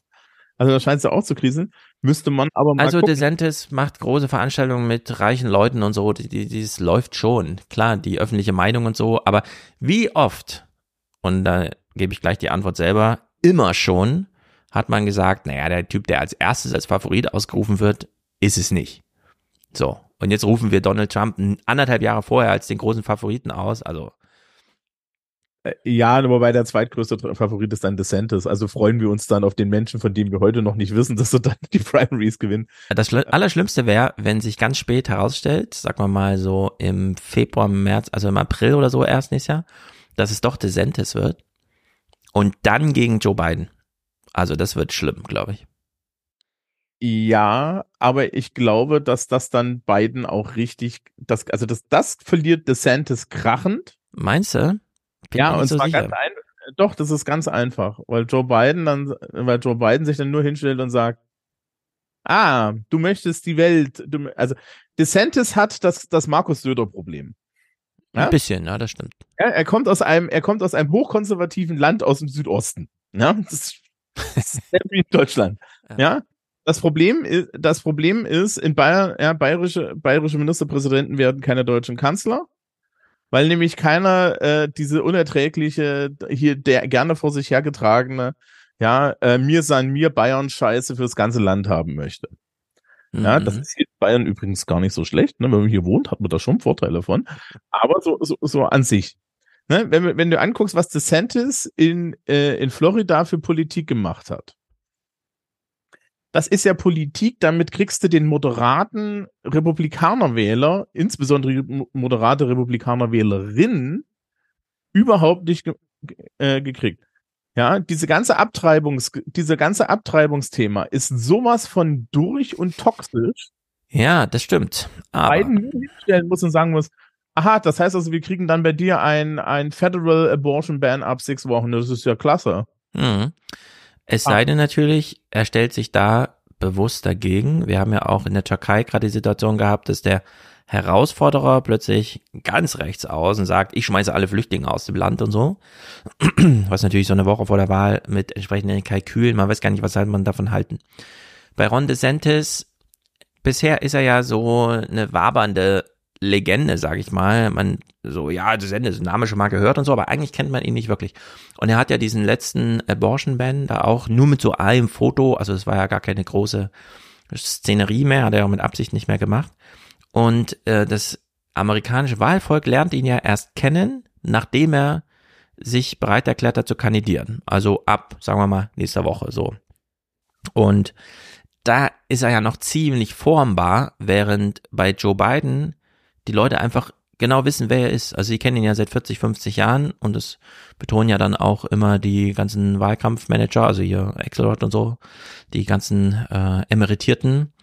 Da lohnt sich kaum Wahlkampf zu machen, weil will man jetzt Joe Biden sturmreif schießen, geht nur übers Alter, aber nicht über politische Ausrichtung, Fähigkeiten, äh, Ehrgeiz oder was auch immer, so, also da so bekannt. Und das ist ja bei DeSantis alles ganz anders. Die, die haben ja da wirklich äh, so eine richtige Plastik vor sich, die sie jetzt einfach breit präsentieren können, inklusive total äh, spezifizierten, also es gibt ja auch in Nordrhein-Westfalen viele alte Opas, die sich jemanden wie Söder wünschen, also die sogar dankbar annehmen, dass es ein Bayer ist. Und trotzdem kann man gleichzeitig noch einen parallelen Wahlkampf machen, indem man die bayerische Seite ganz versteckt. Also in der man diese ganze Florida-Sache gar nicht thematisiert, sondern ihn als den Familienmensch, Kinder wieder im Weißen Haus und so weiter vorstellt. Und da springen bestimmt viele drauf an. Hm, also erstens glaube ich, dass die Demokraten schon dafür sorgen werden, dass das aus allen Rohren kommt. Ja, also da muss man schon sagen, das ist jetzt die USA. Ja, da unbeschädigt kommt der aus der Nummer nicht raus. Ja. Ähm, und das zweite, glaube ich, ähm, die, ja, der ist formbar. Also ich habe ich hab noch bei Hacks on Tap machen sie immer Witze darüber, dass sie dass, dass das große Problem seine Frau ist, ja, die da irgendwie die komplette Kampagne in der Hand hat und ja. ich glaube auch zum Verhängnis. Der ist der muss menschlich richtig furchtbar sein, ja, so so so so ein richtiges Ekelpaket. Ja, und seine Frau muss da überall dazwischen funken, damit ja und äh, ja. ich glaube, das Problem ist ja so Kampagnenquälereien und so, ja, und irgendwie tausende Leute verschleißen. Donald Trump kann das machen, ja, das ist passt zum Style, ja. Mhm. DeSantis kann das nicht machen, weil dann hat er ein Problem. Und das wird noch, also das wird, glaube ich, sehr interessant, wenn, wenn der das macht. Ja, ähm, ich fände auch DeSantis Biden fände ich, glaube ich, total lustig, vor allen Dingen, weil ähm, ich dann eigentlich DeSantis wünsche, dass er verliert und, und einfach in der Versenkung verschwindet. Das Problem ist, also, also diese äh, die, der macht ja eigentlich auch dieses Anti-Vokeism und diese, dieses, diesen Trumpism macht er ja eigentlich falsch. Ne? Trump ging es immer nur um Grievance. Und ähm, was die Leute ja bei, äh, bei Trump immer nicht ganz verstanden haben, der macht ja eigentlich kein Culture War. Na? Das Culture War Projekt ist ist ist ist ein ist ein Bannon-Projekt oder sowas. Ja. Mm, ja. Trump. Ich würde schon sagen, er hat sich so ein bisschen rein radikalisiert. Also was heißt ein bisschen. Also, also Trump macht mit, aber er macht immer nur Culture War aus seiner eigenen Ver Verletztheit heraus. Ja. ja? Also äh, er ist nur, bei Trump geht es immer nur um Culture War, wenn, wenn er davon einen Nachteil hat. So, und bei DeSantis ist es halt jetzt reines Kalkül. Also, ne? DeSantis wirft jetzt halt zum Beispiel irgendwie Jugendliche, äh, äh, Transjugendliche, alle möglichen Leute in seinem Bundesstaat, wenn man jetzt sagen muss, ist alle, ja, ist auch ein überalterter Rentner Mhm. Start, ähm, wirfte konzentriert unter den Bus, um einen bestimmten Eindruck zu erwecken. Und das ist, glaube ich, sehr gefährlich, weil man wird das schon ihm nachkarten und man wird das schon ernst nehmen. Und ich glaube, dass, dass, es, dass es nicht mehrheitsfähig ist, dass Florida danach so ein tolles, ähm, konservatives äh, Paradies ist. Das ist ja. dasselbe mit Texas. Also wenn Greg Abbott irgendwie sich nicht entblödet, da auch noch mitzumachen, ja, ähm, der hat genau dasselbe Problem, dass nämlich alle Leute sagen, ja, schön, dass du, dass, dass du uns jetzt erzählst, dass Texas ja so geil ist. Aber Texas ist noch mehr wie Bayern als, als Florida. Mhm. Ja? Also das, das, hat ja wirklich so eine, so eine, so eine, ja, die sind halt anders Rolle. Die mhm. haben ja nicht mehr ihr Stromnetz an das amerikanische Stromnetz angeschlossen, damit sie dann im Winter, wenn es mal kalt wird, auch wirklich alles zusammenbricht. Ähm, also die haben alle dieses Problem, dass wenn sie anfangen, äh, dass sie jetzt das über die ideologische Schiene machen und über diese Anti-Vogism-Schiene und die ist rotzgefährlich. Und der Witz ist dann, dass Trump zwar Trump ist, Aber der ist, also das ist der, das ist eigentlich der formbarste. Ja, weil er steht halt einfach nur da und, und, und jammert die ganze Zeit, dass sie alle gegen ihn sind. Aber er denkt ja auch nicht einen Millimeter weiter als Donald Trump. Ja, also ähm, Roe versus Wade war ein kompletter Kollateralschaden, weil er irgendjemandem gefallen wollte. Er hat halt, ja. er hat halt den, den, konservativen Rechten versprochen, dass er ihn, dass er ihnen dieses, ja, das, den Supreme Court da mit rechten Richtern vollsetzt. Das hat er gemacht, ne? So. Mhm. Äh, dass die dann hingegangen sind, dass sie dann hingegangen sind und Roe versus Wade kippen und damit auch der, den Republikanern das größte Ei seit irgendwie 30 Jahren legen, nämlich, dass ihre Politik real wird, ähnlich wie wir es vorhin bei Nigel Farage hatten. Genau. Also Inhalte können natürlich immer eine Rolle spielen, wenn sie so in die Realität reinschlagen und man dann plötzlich feststellt, ach so, äh, nee, das finde ich dann doch nicht so gut. Doc äh, Domcon schreibt hier im Chat, DeSantis kommt beim republikanischen Establishment, aber nicht bei den bei der Basis gut an. Das würde ich mal nicht behaupten. Die Leute sehen auch DeSantis sehr gerne auf der Bühne. Ähm, und äh, es ist nicht das republikanische Establishment, sondern es ist die Wählerbasis, die da für seinen kürzlichen Gouverneursposten mehr als 20 Prozent Unterschied rausgehauen haben. Also das ist selbst in diesen amerikanischen Verhältnissen ist das einfach gigantisch, mit welchem Vorsprung DeSantis da zugegebenermaßen ja. den Sunshine State, in dem wirklich äh, alle 70-jährigen Amerikaner nochmal Lebensabendstopp machen und so. Also die müsste man mal rausrechnen, wie es dann noch aussieht. Aber DeSantis ist schon ein sehr erfolgreicher Wahlkämpfer gewesen bislang. Ja, aber da mache ich das Gegenargument. Ja, Markus Söder hat in Bayern auch 50 Prozent. Mal sehen im Oktober. Bayern. Nö, ach, scheiße, sind bei uns wieder Landtagswahlen. Na, kriegst du es nicht mit? Wir kriegen es alle mit, ihr in Bayern nicht, oder was? Ihr werdet wieder in Ruhe gelassen. was, ich, ich weiß nicht, ich müsste jetzt mal nachgucken. Also ich Landtagswahlen. nur noch Söder vor Atomkraftwerken, Söder überall. Nun gut. Das darf nicht egaler sein, was der Mensch macht. Also, ja? zwei Clips haben wir schon geschafft zum Thema. Den beiden geht's nicht gut. Also diese Umfragewerten sind schlecht. Und nun war Trump bei CNN. Wir hören uns das mal nur kurz als Moderation an. A fierce debate over how journalists should question and cover former President Donald Trump is unfolding as he seeks another term in the White House. And after a freewheeling and unruly CNN town hall last night, where Mr. Trump spouted lies about the 2020 election, mocked the woman he was found liable of sexually abusing, and dodged policy questions, all before a lively and supportive audience of New Hampshire voters. So, CNN hat sich ein supportive äh, Audience Publikum ausgesucht. Das ist natürlich schon mal schön, wenn im richtigen Moment für Trump geklatscht wird. Und PBS beantwortet uns gar nicht die Frage, was wurde denn da gesagt, sondern springt gleich eine Stufe weiter. Es entfaltet sich eine neue Debatte um, wie reagiert der Journalismus auf. Äh, denn, ja gut, man kann natürlich abschließen damit, was inhaltlich von Trump gesagt wird, aber ist natürlich blöde, wenn man dann Wissenschaftler und Kommentatoren einlädt, die im Grunde alle dasselbe sagen. Und wir hören uns das mal an. Also wir wissen gar nicht, was hat er denn jetzt gesagt? Vielleicht eine halbe Stunde, dreiviertel Stunde oder so bei CNN. Also vor Millionen Publikum kann man ja nicht wirklich sagen bei CNN, aber viele gucken dann doch zu und einer Live-Audience, die für entsprechende Stimmung sorgte. Medienwissenschaftler Nummer eins. When you stage a live event, you're taking a risk because you're turning over a platform as a network, as a news organization, that you've built a relationship of trust with an audience. And at least partly, you're turning over that platform to the live guest who is going to say whatever they're going to say. It was completely predictable, completely 100% predictable that Donald Trump was going to lie, was going to mislead, was going to obfuscate, and was going to try to railroad the moderator. And that's what he did. And CNN gave Donald Trump a platform to do that. So, Trump durfte weitermachen, wo er 2016 im Wahlkampf war, noch vor seiner Präsidentschaft. Und der nächste Kommentator. Well, I'll start by saying that even though Mark and I did not, uh, uh, you know, coordinate this at all, I see it just the way he has laid out. That the problem there was the kind of uh, event it was, which was a gladiatorial kind of pro wrestling event, and the fact that it was live. So there was no chance to really catch up with the stream of falsehoods that Donald Trump was was putting out. Even though Caitlin Collins, I think, did her best to try to uh, to be a fact checker, but just the circumstances did not allow it. So I think we have seen the one bright side of the CNN event last night is that it shows us what not to do.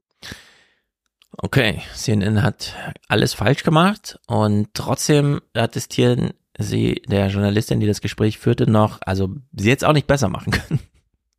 Ja, aber lässt halt, hast halt auch Trump da sitzen, ne? Also ja, kein Kraut gewachsen anscheinend. Äh, das ist äh, ja, aber auf der anderen Seite, warum lässt ihn ein, ne? Also kann man sich ja aussuchen. Die haben ja, die haben ja nicht Unrecht. Nur weiß das vorher. Ja, eben. Also ich verstehe eben auch nicht, wie es dazu kommt. Äh, wenn wir einen Wahlkampf bei Biden gegen Trump haben, bei dem Trump jede öffentliche Bühne sucht, um genau so eine Show abzuziehen. Und Biden nur die Empfehlung bekommt, ähm, am besten nur Archivmaterial, wie er am Tage irgendwo stand und jemandem die Schulter gedrückt hat. Also das wird dann auch, was sie, äh, so viel Material kann man dann gar nicht produzieren von Seiten des Weißen Hauses, um äh, da diesen kleinen in jeder Ecke auftrumpfenden Trump da irgendwie zu begegnen. Also das finde ich schon mal nicht sehr gut. Äh, entsprechend düster ist auch der Ausblick. But I think if we're honest with ourselves, we knew what we learned last night four years ago. And arguably even eight years ago. You know, I had the misfortune of being a producer of a forum that involved Hillary Clinton and uh, Donald Trump. And we were pilloried in the press after that event for not confronting Donald Trump live for his stream of lies. This has been going on for a long time. Jo, na dann kann der Wahlkampf ja kommen. Also du kannst den halt nicht entzaubern. Und dann muss man halt auch die Frage stellen, warum macht man sich noch die Mühe? Also er, er hat ja vollkommen recht. Jetzt, das, wir kennen jetzt seit acht Jahren das Playbook, wir wissen seit acht Jahren, was das ist. Ja. Warum macht ihr mit? Das ist so immer so eine, was soll, was soll denn das, ja? ja. Äh, notabene, äh, britisch, es war eine, eine, äh, eine linke, äh, linkere äh, Journalistin, Politikerin, irgendwie sowas. Ich müsste es nochmal nachgucken. Mhm. In der neuen Fernsehsendung von Jacob Rees-Mogg beim Rechtsaußenfernsehsender in Großbritannien, weil Jacob Rees-Mogg ist ja jetzt, ne, auch hinten, hinten wieder mal runtergefallen. Der ist jetzt ein Fernsehstar oder was? Er ist, ja, er, GB News. GB News ist wie One America Network. Das ah ja, okay. Ähm, auf jeden Fall, auf jeden Fall ist er weich gefallen, wie immer. Aber mhm.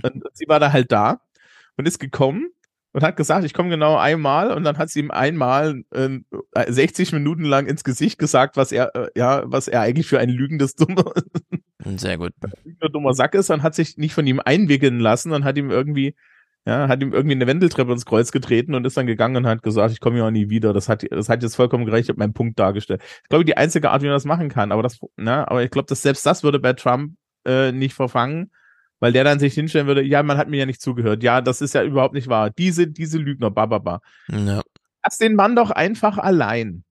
Ja. Lass ihn einfach mit seiner Blase allein. Die Leute, die ihm zuhören, sind doch eh nicht zu retten. Ja, er ist nicht zu retten.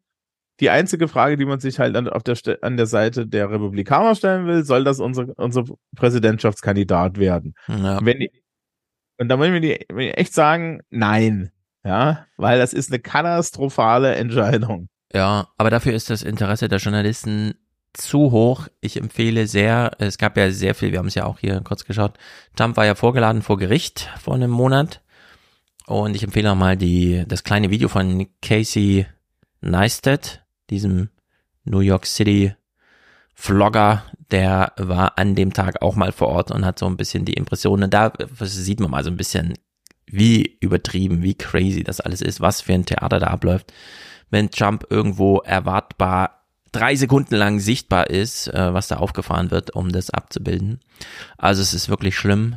Da Laborboy hier gerade im Chat fragt, ja, Hacks on Tap so heißt dieser Podcast, mit David Axelrod und Mike Murphy, die jeweils im unterschiedlichen Lager Wahlkämpfe gemacht haben. Und das andere ist The Run-Up in der New York Times. Run-Up war ja 2016 der Podcast, der überhaupt erst dazu führte, dass Michael Barbaro dann The Daily gemacht hat. Sie haben es dann thematisch geöffnet. Und jetzt beginnen sie wieder mit äh, Run-Up. Genau, Gut. Ja. Wir gucken uns mal kurz an. Trump wurde ja verurteilt. Und es war ja so ein ähm, Verfahren, das man gar nicht mehr richtig auf dem Schirm hatte, also relativ viele. Und dann war plötzlich dieses, ja, ja, jetzt muss er Millionen zahlen an eine Frau, die er da vor 30 Jahren sexuell äh, übergriffig äh, drangsaliert hat. Und äh, das wurde hier im Fernsehen auch nochmal behandelt. Und hier sieht man mal so ein bisschen, wie sich jetzt auch wieder dieser Kosmos um Trump herum einfach positioniert. Also Trump muss gar nicht selber irgendwo auftreten, um eine große Show zu machen, sondern selbst in ähm, ja, Gesprächen wie bei der BBC, also wir sind jetzt nicht mal bei PBS, sondern BBC, die Briten haben jetzt eine, äh, kennt man ja so diese etwas längeren Talkshows, wo sie so zwei kontroverse Stimmen einladen, was sie also über zehn Minuten oder so da durchprügeln, also kein Interview mit einem politischen Gast, sondern so richtig als Streitgespräch. Und wir hören uns das mal an. Zum einen eine Anwältin, äh, zum Beispiel einer der Frauen, die, also die prozessiert gerade selber gegen Donald Trump. Und äh, der andere ist Sebastian Gorka, uns vielleicht immer noch so ein Begriff, den man dann in der BBC da eingeladen hat. Und es entfaltet sich wie erwartet zu erwarten. Well, with me now is a lawyer, Lisa Bloom, who's represented women who've made allegations against Donald Trump, and by Sebastian Gorka, who served in Donald Trump's White House. Uh, good evening to you both. First of all, Lisa Bloom, what do you make of the verdict? Well, this is a great day for justice. More than 26 women have accused Donald Trump of sexual misconduct. I represented four of them. And E. Jean Carroll and four other women who had the courage to walk into that courtroom, raise their right hand, swear to tell the truth, endure tough cross examination, were believed, and they got justice. In comparison, Donald Trump ghosted the entire trial, didn't show up, didn't take the witness stand, hid behind his Truth Social platform, and continued to insult the American justice justice system. Okay, das klingt schon ziemlich scharf. Jetzt kommt Gorka. Well, let, let, me put that, Sebastian Gorka. First of all, uh, before I ask you about Donald Trump ghosting the trial, your uh, reaction to the verdict. Uh, well, it's it's a complete joke. I mean, the fact that the governor of New York, an avowed Trump hater, had to change the code, had to change the law of the state to make it possible to bring this case because it had long, long expired, tells you that this is just politics. And the fact that the founder of LinkedIn, Reid Hoffman, the Trump hating billionaire, funded the case for E. Jean Carroll, tells you this is just a political yeah. witch hunt. Ja, die Talking Points liegen alle vorbereitet bereit, werden dann einfach rausgeholt, ob wahr oder nicht, ist dann auch egal. He won her case and you know Donald Trump will have to pay her five so, million dollars. So I, I, guess I guess in the UK uh, juries never make mistakes. Is that what you're saying, Kirsty? What I'm saying is there's no reason to suggest that the jury made a mistake. Well, there is if you actually watch the interview uh, with Miss Jean Carroll on CNN with Anderson Cooper, where she calls rape sexy.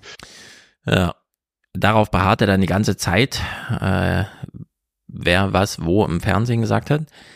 Sie schafft es dann zumindest noch zu äh, erklären, ja gut, wir können uns natürlich jetzt hier streiten, aber zum Glück gelten ja vor Gericht andere Regeln, allerdings dann abseits der Öffentlichkeit, was ja dann für den Wahlkämpfer Donald Trump wieder ziemlich egal ist. straight back to Lisa Bloom.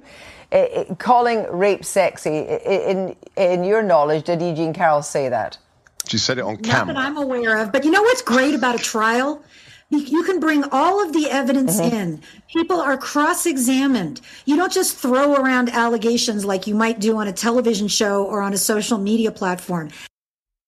Ja, und so geht's die ganze Zeit weiter. No, no, but nobody, there's no woman who's actually proven that in a court of law. And today's trial will be appealed by President Trump. So, uh, who is this person you have? Well, Lisa Bloom actually is a respected lawyer who's, who's actually represented a number of women who are involved in the, Me Too cases. Here's the video. Here's the video. E. Jean Let me just ask these questions here right now.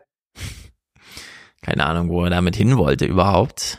Es ist ja, vor allen Dingen, also, also vor allen Dingen, muss man ganz klar sagen, ja, aus dem Kontext gezogen, bringt ja. das alles nichts. Ähm, der Typ ist natürlich auch so, okay, äh, wie viele, wie viele moralisch korrupte Arschlöcher mit solchen Mikrofonen, die nur Kohle machen, braucht es eigentlich. Ist denen eigentlich allen klar, dass wenn sie das Land weiter kaputt machen, sie irgendwann durch eine große Menge von Waffen, die sie selber immer als Freiheit bezeichnet haben, erschossen werden. Mhm. Ist irgendwie klar. Also, ich mag die nicht, ne? Aber da, ist denen, ich, ich, so, so viel Sicherheit in meinem Leben hätte ich nicht, wenn ich die wäre. Ja. echt, dass sie alle unverwundbar sind oder so. Ja, wenn die dieses Land gegen den Baum fahren, und das sieht jetzt so aus, als würden, sie, würden das die Republikaner mit Absicht machen. Ja, unter anderem, weil irgendwie McCarthy sich an 20 Idioten, inklusive Matt Gates, ver verkauft hat. Ja. Ähm, ja, Leute, die sind, ihr habt das, ihr habt das ganze Land bewaffnet und die werden sich dann irgendwann mal fragen, wer hat's denn eigentlich gegen die Wand gefahren? Und dann seid ihr die Ersten, die erschossen werden. Was glaubt ihr denn, warum die ganzen reichen Bunker haben? Ja, also du hast jetzt zwei Themen angesprochen. Ich will nur kurz darauf hinweisen. Es gibt viele Clips, zum einen zur Diskussion zur Schuldengrenze, die ja nun, es ist ja erst der 21.05. Äh, wieder mal vertagt wurde und so. Das spitzt sich ja bis Monatsende so zu, dass dann äh, erstmal so gar keiner so richtig weiß, wie geht's weiter. Und zum anderen diese unfassbare Gewalt, die gerade in Amerika auf der Straße stattfindet, mittlerweile von hispanischen Rechtsradikalen, die mit voller Selbsthass, weil sie sich selbst als Arier identifizieren, über die Straße rennen und ihresgleichen, ethnisch gesehen, rechts und links wegballern, um sich damit in die Gangs, äh, für die Gangs zu bewerben, die ihrerseits äh, es sehr cool finden, mit Death Squad äh, Mützen rumzulaufen. Also es ist unglaublich, auch in welchen Zahlen das mittlerweile stattfindet. Und genau, in diesem, äh, in dieser Gemengelage sitzt dann so jemand wie der Gorka da da, nimmt sich seine drei Talking Points, powert die durch und spricht dann noch den Gastgebern bei der BBC ab, äh, warum sie noch eine Gesprächspartnerin, eine andere, und wer denn die überhaupt und so, ja, wird dann ganz explizit da die ganze Zeit gefragt. Also es ist wirklich äh, crazy. Und wie wenig ernst Gorka den Fall einfach nimmt und hier nur Wahlkampf im Blick hat, sieht man dann, wenn er einfach äh, das ganz explizit in seine Argumentation einbaut. So, so the other outrageous charge brought against him by the Manhattan DA Alvin Bragg recently has led him in a poll yesterday by the Washington Post, not real fans of President Trump, to find that he is now 49% in popularity, seven points ahead of the incumbent Joe Biden. 42 is the incumbent's popularity. President Trump has 49. I predict the following, Kirsty, and to your guest, that this outrageous political hackery will add another bump to President Trump's popularity and because most Americans see through it and they see this as a hatchet job. Ja, öffentliche Meinung schlägt hier alles. Das Rechtssystem, Ablauf einer Wahl, zumindest in seinem äh, Suggestionstalk. Also das Problem ist halt auch, das ist ein Zivilcase gewesen, in dem im Endeffekt gesagt wurde, die Frau hat Recht, sie von ihm kriegt. Ich würde mir ja eher die Frage stellen, wie viel Kohle hat eigentlich Trump noch? Ja, genau. Also, also, weil wenn das so weitergeht, dann kriegen sie ihn vielleicht einfach bankrott. Ja, und das kann natürlich sein. Äh, äh, sie haben ihn ja, sie haben ihn ja jetzt schon einmal, ne, er ist jetzt schon einmal dran wegen Veruntreuung von Kampagnengeldern. Und ich glaube, das, das wird so die Nummer werden, ja. Also die, die, das wird so die alte Al Capone-Geschichte, ja, mhm. dass sie, mhm. Dass sie ihn irgendwann aus dem Verkehr ziehen, weil sie ihm dann doppelt und dreifach nachgewiesen haben, dass er, dass er sich privat aus diesen Kampagnengeldern bedient hat oder damit irgendwelche Sachen gemacht hat, die er nicht machen sollte. Ja. Und ähm, ja, ich meine, wenn ich so Herrn Gorka da so sehe, boah, der hat bestimmt auch Dreck am Stecken. Davon würde ich auch mal ausgehen. Also. Das, ist, das, ist, das ist, der kann sich gleich neben Roger Stone und wie sie alle heißen, kann er sich gleich irgendwie mal fit machen, dass dann irgendwann mal jemand kommt und dann wird er die ganze Zeit schreien, das ist politisch motiviert. Ja, und dann hofft er, dann hofft er, dass er, ins, dass er, dass er ins richtige Gefängnis kommt. Ja, bislang sind sie ja gefallen wie die Fliegen im Umfeld von Donald Trump. Mal sehen, wie das weitergeht. Ja, das ist, das ist ja auch so. Also das Interessante ist, es ist alles politisch motiviert. Mhm. Interessanterweise kriegen sie es bei der Gegenseite nicht hin, die angeblich ja auch total schlimm sei. Ja. Also das ist immer Problem mit den Rechten. Die halten, die, die, entweder sind die Figuren, sind die nicht intelligent genug für anständige Kriminalität oder sind sie tatsächlich kriminalitätsgeneigter. Aber gut, ich meine, das ist ein Phänomen, das sehen wir in, das sehen wir in Deutschland auch, ne? Auf, auf linker Seite gehst du, weil du irgendwann mal Trauzeuge warst, auf rechter ja. Seite Amt, wenn du Gelder veruntreust. Augustus Intelligence und ja, genau. halt wieder an, dann drei Jahre später. Ja, es ist äh, alles bescheuert und Donald Trump im O-Ton, das ist so bizarr, wie er sich öffentlich in diesem Fall hier verteidigt. She's accusing me and so are you of rape and it never took place.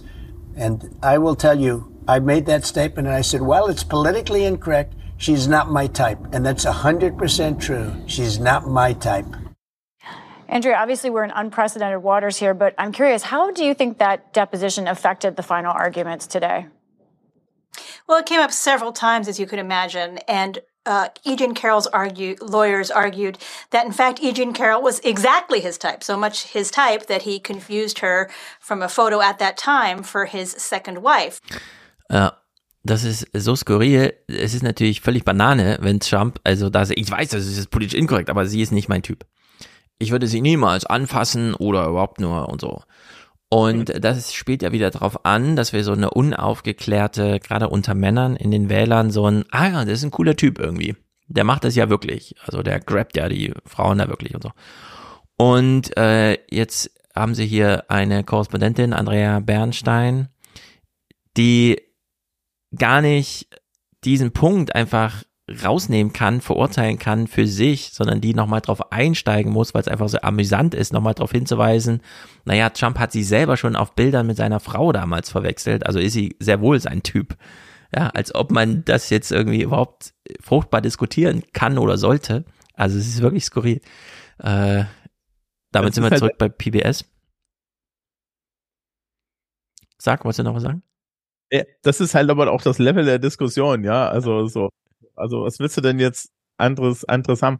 Ähm, ich genau. finde, ich finde, find als übrigens äh, auch, auch als, als, als Mann finde ich ja solche Vorstellungen äh, von Männern sehr, sehr ehrenrührig, dass wir, dass wir immer alle triebgesteuert sein müssen, dass es irgendwie Frauen gibt, die unser Typ sind und so weiter, bla bla bla bla bla. Das mag alles richtig sein, das entschuldigt doch aber null irgendwelches Verhalten. Ja, ja. also jetzt mal, ich, ich habe professionell den ganzen Tag mit jungen Frauen zu tun. Ah. Ja. Danach gehe, müsste, müsste ich ja, müsste ich ja theoretisch, weiß ich nicht, ja, da könnte ich ja mein, mein, mein Berufe nicht nachgehen oder was. Also, ja, was sind das bitte für, was, was, also diese Vorstellungen sind wirklich, halte ich wirklich für ehrenrührig. Und man sollte sich insbesondere als, als heterosexueller Mann da auch immer gegen wehren, ja, dass, dass sowas einfach so vorgetragen wird und da nicht mitmachen, weil man sich damit ja selber kleiner macht. Absolut. Ich habe es vor allem gesagt, weil es ja immer noch erklärungsbedürftig ist, warum Trumps Popularität steigt, während er solche Sachen medial, juristisch und so weiter erlebt. Ja, weil da unheimlich viele Leute sind, die, die, die nicken und das genau. sagt dann was über das Schulsystem und die moralische Bildung in diesem Land. Zum Beispiel. Also das kann man aus vielerlei Richtungen äh, beschreiben, aber ich glaube, da äh, fehlen mir zum Beispiel auch kluge Bücher, äh, und damit meine ich jetzt explizit äh, Literatur, also Belletristik, ausgedachte Fiktion, die aber sich so ein bisschen ranrobbt an diese dunklen Seiten der wie auch immer Wählerschaft.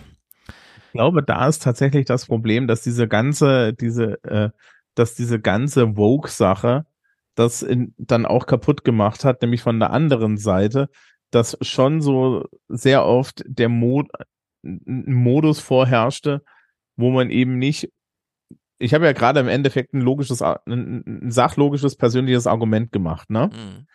Und äh, es gab eine Zeit, wo man das eben nicht gemacht hat. Und in den USA ist es immer noch sehr Mode, dass er gleich in, dass halt gleich in Abwehrhaltung Schreien und Vorwürfe ausgerichtet ja. wird, dass der Eindruck entsteht.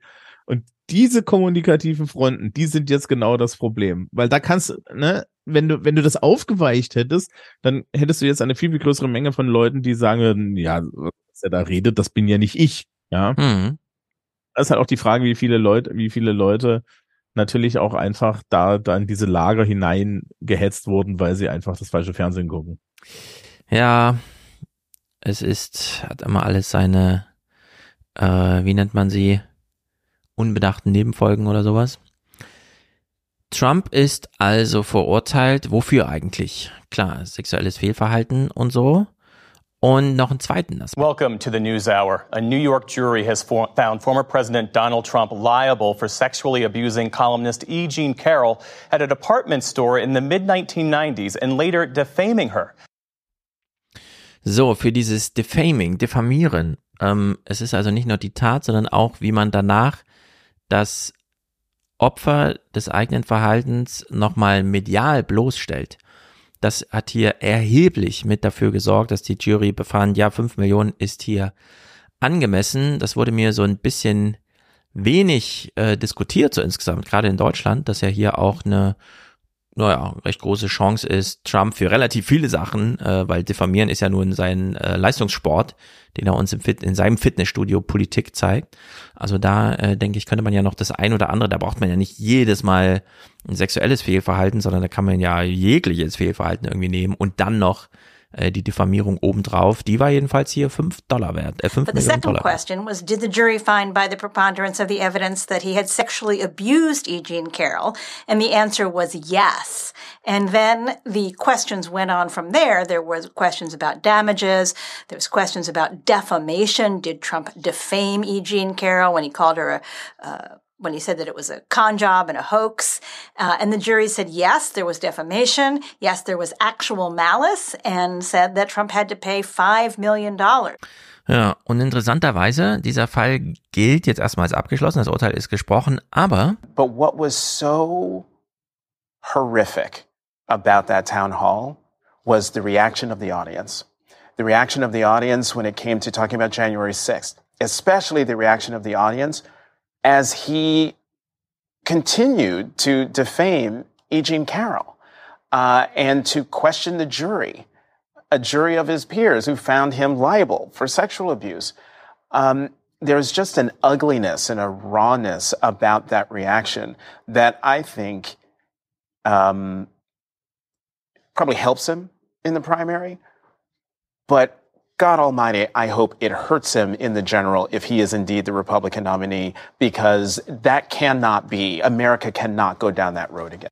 Also Jonathan Capehart, der das hier freitags immer mitkommentiert, kann gar nicht glauben, dass er das einfach bei der CNN-Bühne weitergemacht hat. Er wurde Ja. verurteilt, 5 Millionen, auch wegen Diffamierung vor allem, und dann hat er einfach weitergemacht. Ja, das Interessante ist, dass das, das ist ein Zivilrechtsurteil. Ja. Ne? Nicht Kannst dich gleich Strafrecht.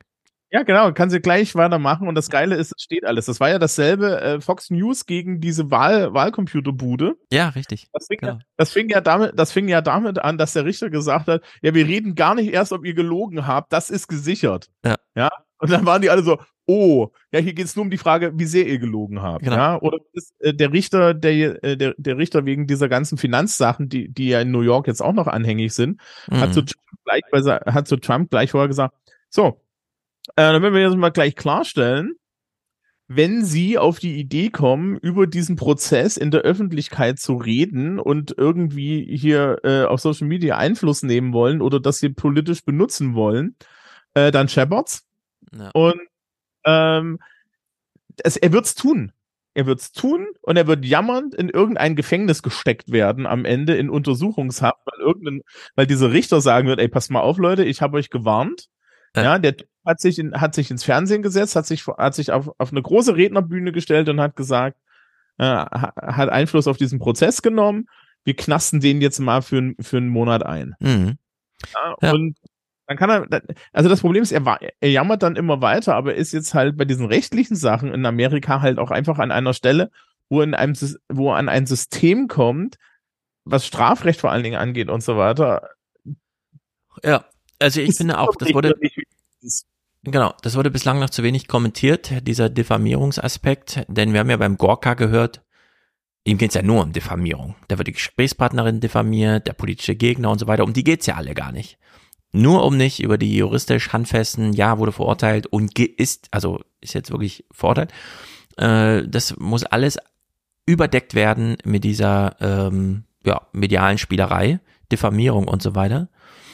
Und das geht dann einfach grenzenlos weiter. Und es war ja auch im Falle von Fox News, dass die ja am Ende als Fernsehsender gesagt haben, ja gut, wir beißen in diesen sauren Apfel 800 Millionen, was ja auch für die viel ist.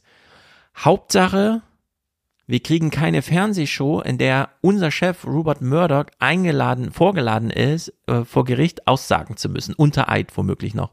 Weil das hat ihn ja gedroht. Und dann haben sie Angst gehabt vor dieser medialen Rezeption von so einem Ereignis. Also es gab ja schon Deposition von Murdoch, wo er befragt wurde. Und da hat er sich so im Kopf und Kragen geredet. Genau. ja, dass er zu dem, äh, äh, dass seine Anwälte gesagt haben, das lief, das, äh, das lief doch ganz gut und er äh, auf die Anwälte von der Wahlcomputerfirma zeigt und sagte, ja, ja, das ist, das sieht er noch besser so, ja. ja, ja also, ähm, die, da, da waren auch die, die ganzen Anwälte von Fox hätten am liebsten irgendwie Murdoch mit, ja, da irgendwie äh, mhm. aus und der ist jetzt noch mal dran. Es gibt noch ein, es gibt noch eine Wahlcomputerfirma, die noch mehr Kohle verlangt. Ja, wenn die eine 800 Millionen bekommt, also klar, da habe ich dann auch drauf gewartet irgendwie. Die waren ja dann äh, wirklich nicht die einzigen Dominion. Und und genau Domin Dominion haben im Endeffekt, wie heißt die anderen heißen irgendwas mit Smart. Mhm. Äh, AI bestimmt, AI Smart. Also, also Dominion hat im Endeffekt äh, die erste Hälfte dieser Unterlagen freigelegt und die haben schon irgendwie gesagt, ja, wartet mal auf unseren Prozess, dann machen wir die andere Hälfte und dann schießen wir sie ja. drum. Ja. ja. Also in der Hinsicht, dieses Diffamierungsding. Äh, interessant. Diesen Track kann man mal weitergehen, auch in der journalistischen Beobachtung. Das, äh, die Anwälte haben es ja schon gut durchschaut, finde ich, nach dem, was jetzt an Ergebnissen rausgeholt wurde. Also 5 Millionen für sie, 8 Millionen da drüben. Ich gut. Ganz nett finde, das muss man auch mal sagen ja, ist die Tatsache, dass wir hier sehen, dass es, das, dass, dass es eine gewisse Robustheit im amerikanischen System gibt, ja, gegen diese ganzen Sachen. Ja, ja also. Dass es am Ende auch so eine Rechtsstaatlichkeit gibt, gegen die auch ein Donald Trump nicht ankommt. Und da kann ja. man jammern, Deep Status oder sonst was, aber eigentlich sehen wir hier an dieser Stelle, dass dieses Land an bestimmten, so, so ganz grundlegend immer noch funktioniert. Ja, nicht gut, das haben sie wahrscheinlich nie, aber dann who has, ja. Mhm. Ein soziales Gebilde. Aber da funktionieren Dinge. Und die Tatsache, dass die größten Verbrecher und die größten Beschädiger dieses Funktionierens jetzt allesamt ja, auf der anderen Seite stehen und auf die Fresse kriegen, ist eigentlich, glaube ich, auch sehr heilsam. Ja. Also, ich habe mich auch wieder dran erinnert, äh, Niklas Luhmann äh, hat ja nun zu jedem Funktionssystem seine große Monographie geschrieben und beim Rechtssystem gibt so eine Passage, wie es als Immunsystem funktioniert. Und wir haben ja jetzt durch äh, Corona gehört, wie das Immunsystem funktioniert. Es hält nicht die Waffen die ganze Zeit bereit, aber die Werkstätten für die Abwehrkräfte. Man erinnert sich dann an irgendwelche vorherigen oder da und mobilisiert nochmal und dann plötzlich wird der ganze Körper da, äh, naja, so in Ballung gebracht, dass am Ende meistens das Immunsystem, das ist, was man sieht, wenn man sagt, ich fühle mich krank. Also die laufende Nase oder das Fieber oder was auch immer. Das ist gar nicht äh, der fremde Erreger, sondern das Immunsystem selbst. Und das äh, scheint man hier wieder äh, gerade beobachten zu können in Amerika, wo ja mit diesem Präzedenzcharakter äh, sowieso nochmal diese große Lehre für andere drinsteckt. Eigentlich hat man es ja mit beim Rechtssystem mit so einem normativen System zu tun. Äh, der Verurteilte muss gar nicht einsehen, er ist einfach trotzdem verurteilt, er wird als Täter isoliert und im Zweifel sogar weggesperrt. Und hier sieht man wieder, wie kognitives Lernen möglich ist. Also die eine holt durch so einen Vergleich 800 Millionen raus, die eine Bude, und die andere denkt sich dann, ach so, ah ja, äh, Return on Investment, wir müssen 20 Millionen für Anwälte ausgeben und dann mal gucken. ja, und plötzlich hat man da lauter solche Anwürfe oder eben, ach so, die ist gar nicht nur wegen, weil sie Opfer eines sexuellen Missbrauchs hat sie so viel Geld zugesprochen bekommen, sondern auch wegen der Diffamierung.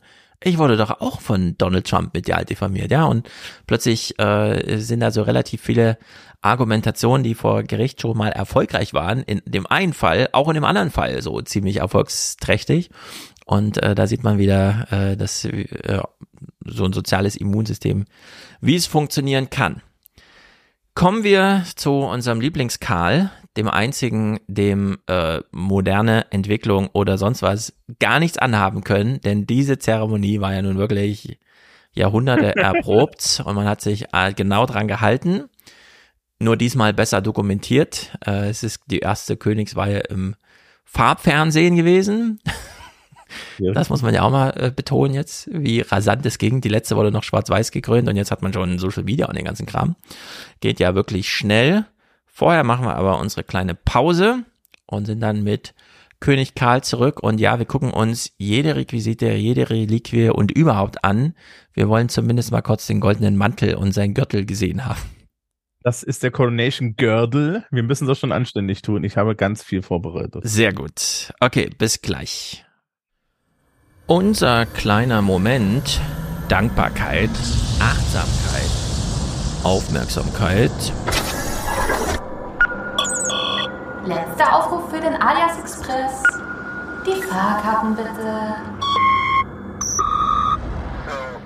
Die Fahrkarten bitte. Wer hat gebucht? Konstantin hat gebucht. 200 Euro. Schon vor einer Weile. Hier war ja eine kleine Pause. Äh, ist angekommen. Allerdings ohne Kommentar, ohne weiteres. Wir müssen uns den Rest also einfach danken. Danken. Wir müssen ihn uns denken und danken. Einfach Dankeschön. Ganz einfach Dankeschön. Das klappt natürlich gut mit musikalischer Unterstützung. Genau wie von Oliver. Oliver schickt auch 200 und wir danken hiermit. Das heißt nichts, nein, du bist ein Schwarzhöhler,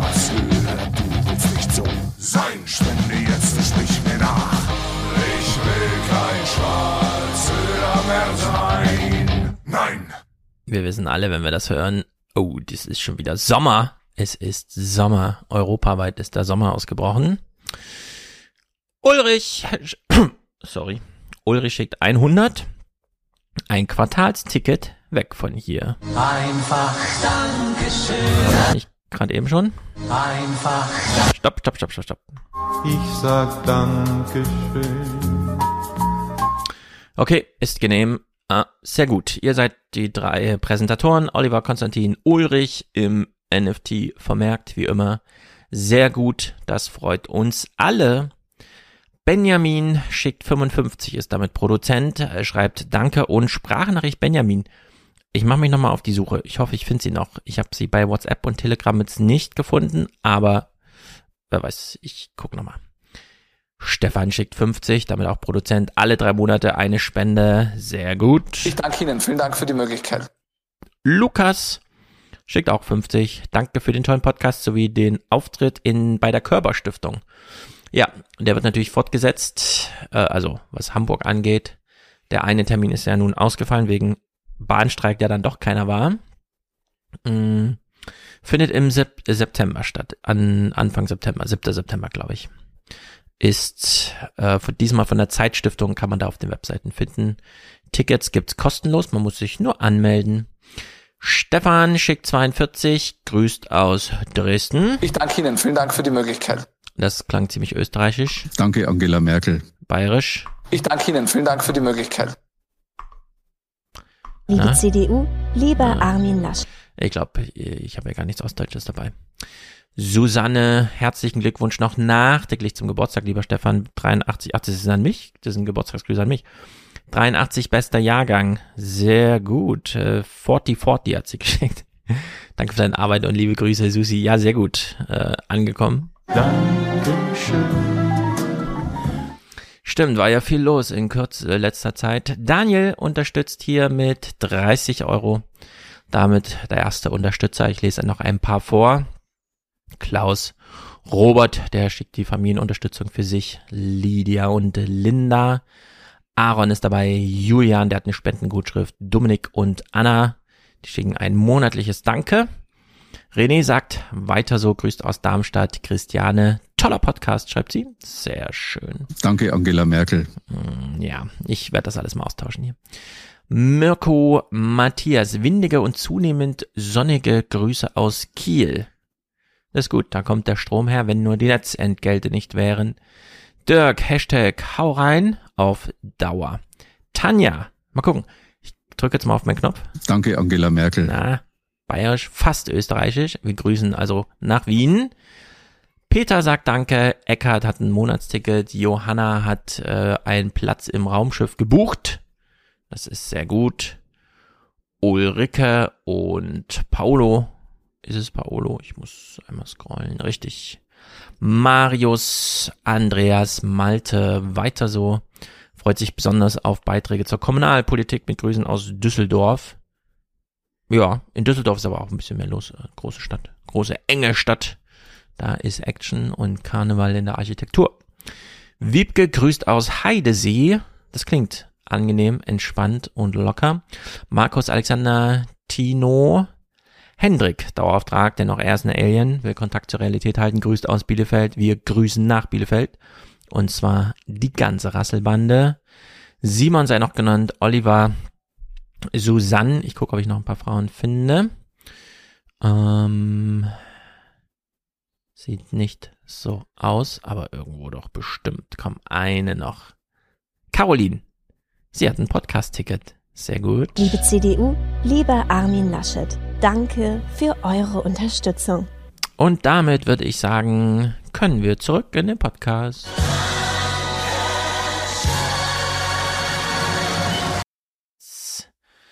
So, King Charles. Äh, wir steigen ein mit einer Besucherin, äh, die, glaube ich, sagt, okay, äh, ich sag mal so, wir, äh, ist, strittig, würde ich sagen. I mean, this is the most important event for the world for lots and lots of years. It's just an event you can't miss. Ist es das wichtigste Ereignis der Welt oder? Ja. Ich würde sagen, nein. Es wurde auch der interessante Punkt gemacht. Er ist ja nicht nur König von England geworden. Mhm. Ähm, er sitzt, er saß auch auf dem Stone of Destiny, er ist also auch König von Schottland.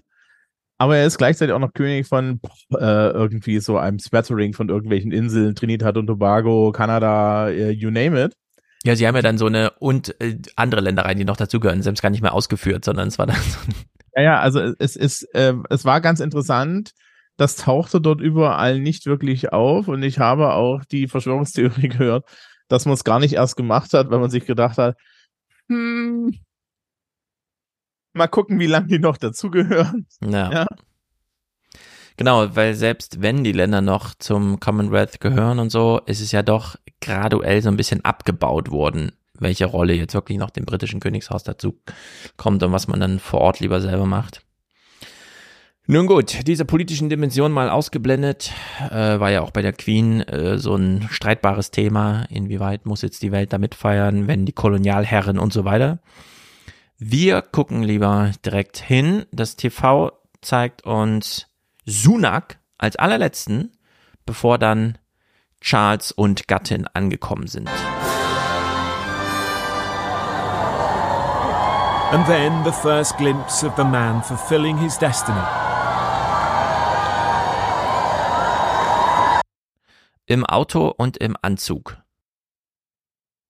Ja, also auf dem Weg nach Buckingham. Genau, noch nicht in die Kirche, sondern erstmal nur zum Buckingham Palace. Und er ist ja trotzdem König. Am Tag seiner Krönung. Aber man sieht ihn nochmal in Alltagskleidung. Fand ich interessant. Hätte ich jetzt gar nicht vermutet irgendwie. Es ist ja wie so ein, also hätte ich jetzt gedacht, so ein, die Braut bitte nicht sehen, bevor sie und so dann wirklich für alle sichtbar ist. Ja, es, es, hier geht's ja, hier geht's jetzt um das Ritual, ne? Ja. Ähm, es gab diesen schönen Witz bei dem Tod von Elisabeth II. jetzt, dass äh, es wenige Dinge gibt auf der Welt, die schneller sind als die Lichtgeschwindigkeit. Die englische Königswürde ist so etwas. Ja, mhm. Du musst auf der anderen Seite der Erde sein, in dem Moment, wo der andere stirbt, hast du die und das ist schneller als Lichtgeschwindigkeit. ähm, ja.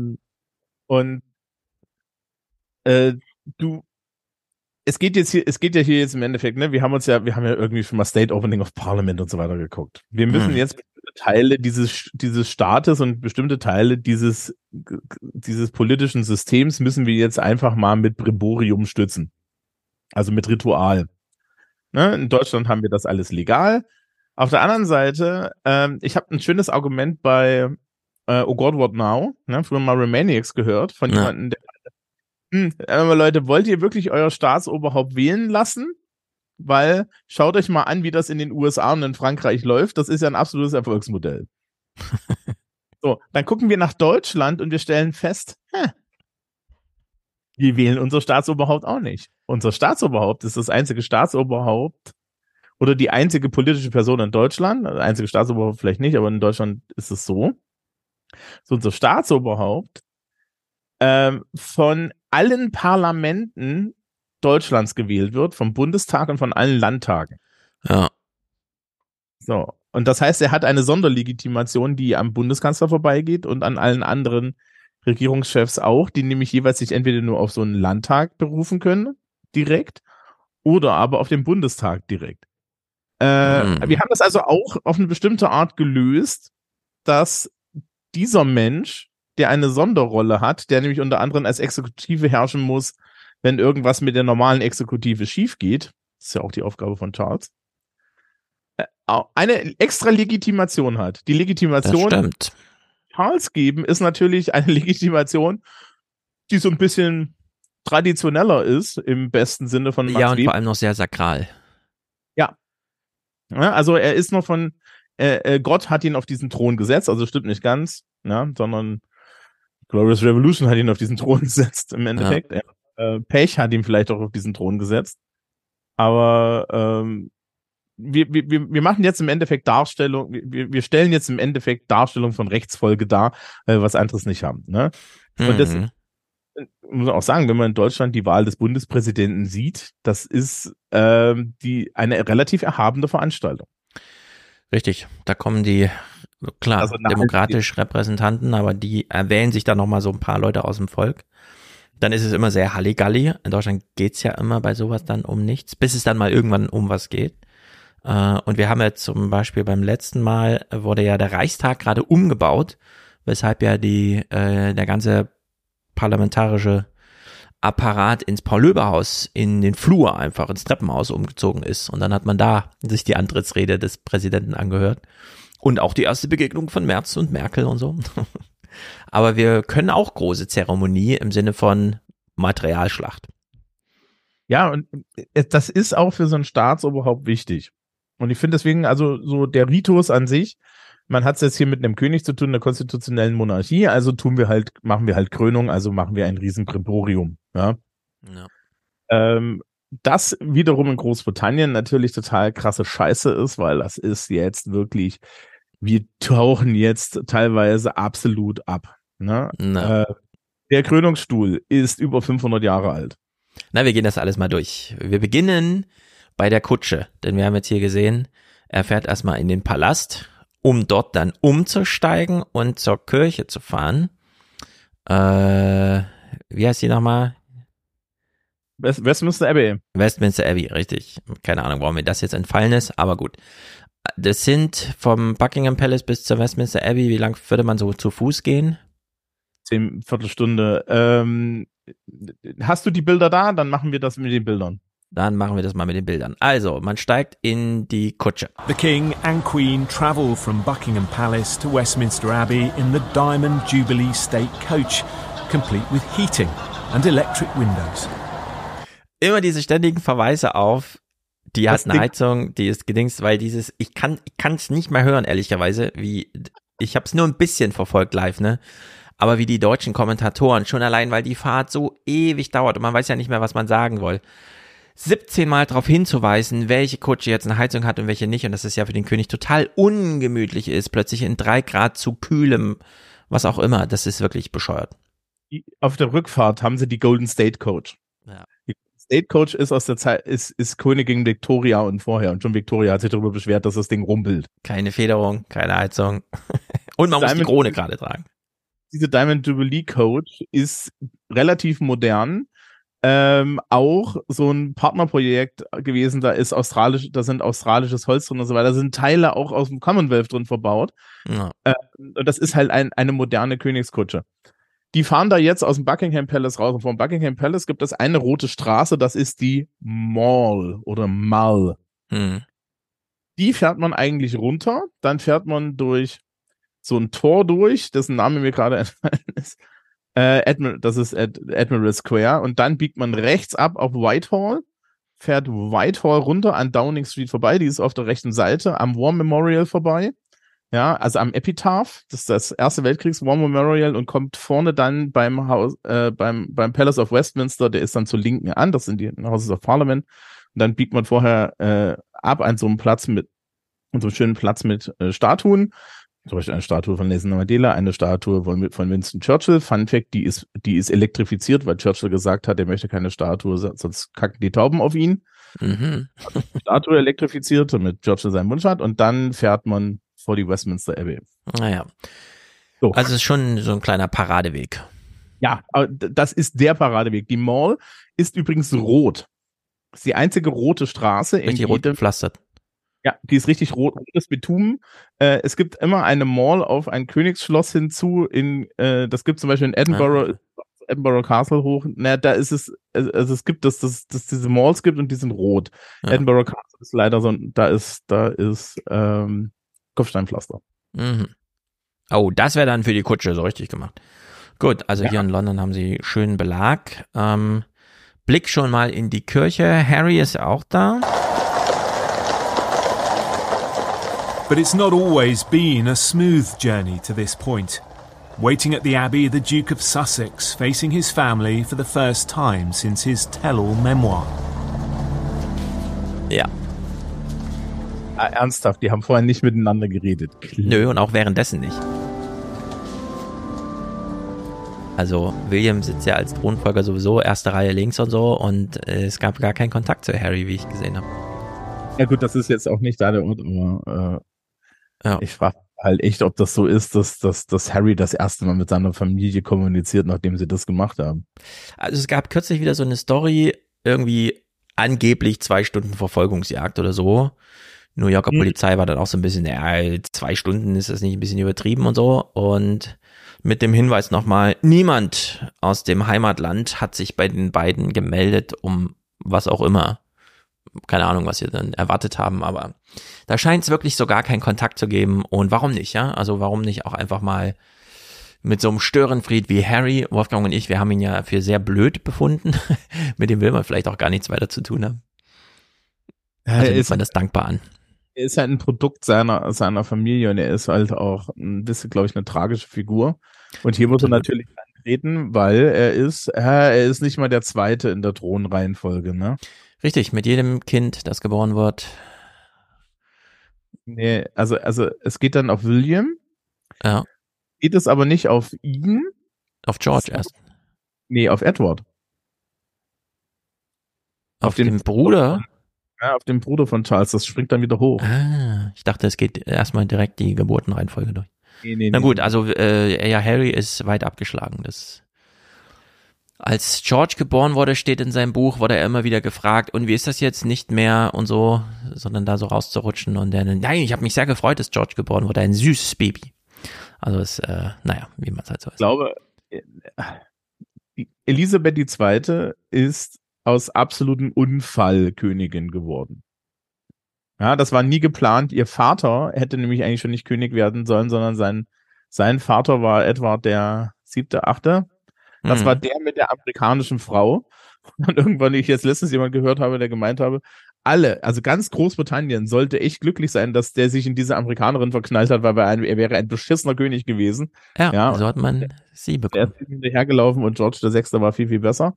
Und deswegen ist es erst Elisabeth geworden. Und Elisabeth war eigentlich gar nicht dafür vorgesehen. Übrigens, kleiner royaler Moment bei mir hier in Frankfurt. Es war äh, Römertag oder sowas, also Tag des offenen, der offenen Tür unseres Rathauses. Man durfte einmal alles sehen. Unter anderem das Goldene Buch der Stadt. Und wer hat sich eingetragen im Goldenen Buch der Stadt 2015? Die Queen, als sie hier war. Es gab extra nochmal eine Fotografie, linke Seite, wie sie und Prinz Philipp äh, aufgerufen wurden sozusagen und dann rechts die handschriftlichen Unterschriften. also von den drei Unterschriften, die man präsentiert hat aus dem Goldenen Buch der Stadt Frankfurt beim Tag der offenen Tür in unserem Römer, war eine davon die Unterschrift der Queen und von Prinz Philipp.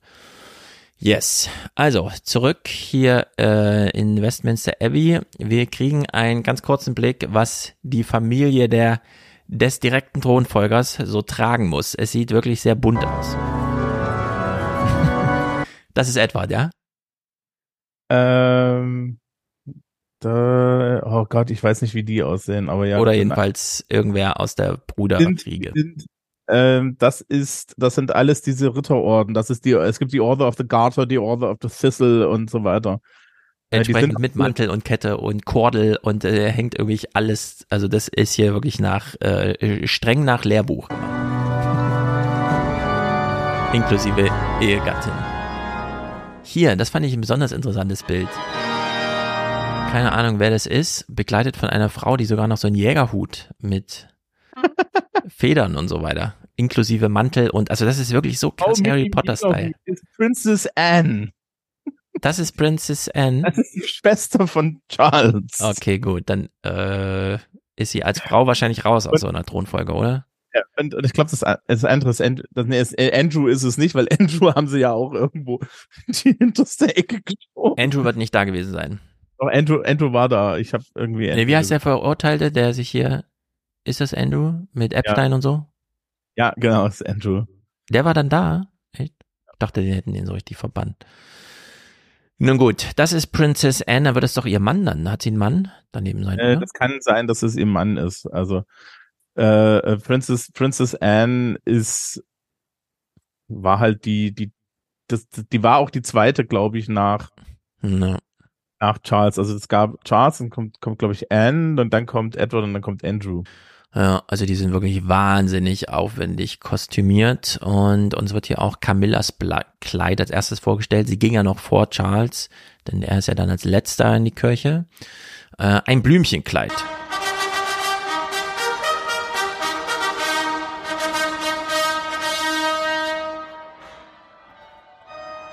Queen's coronation gown, designed by Bruce Oldfield, ivory, silver, and gold, a coat like dress embroidered with motifs of wild flowers representing the couple's love of nature. Das finde ich gut.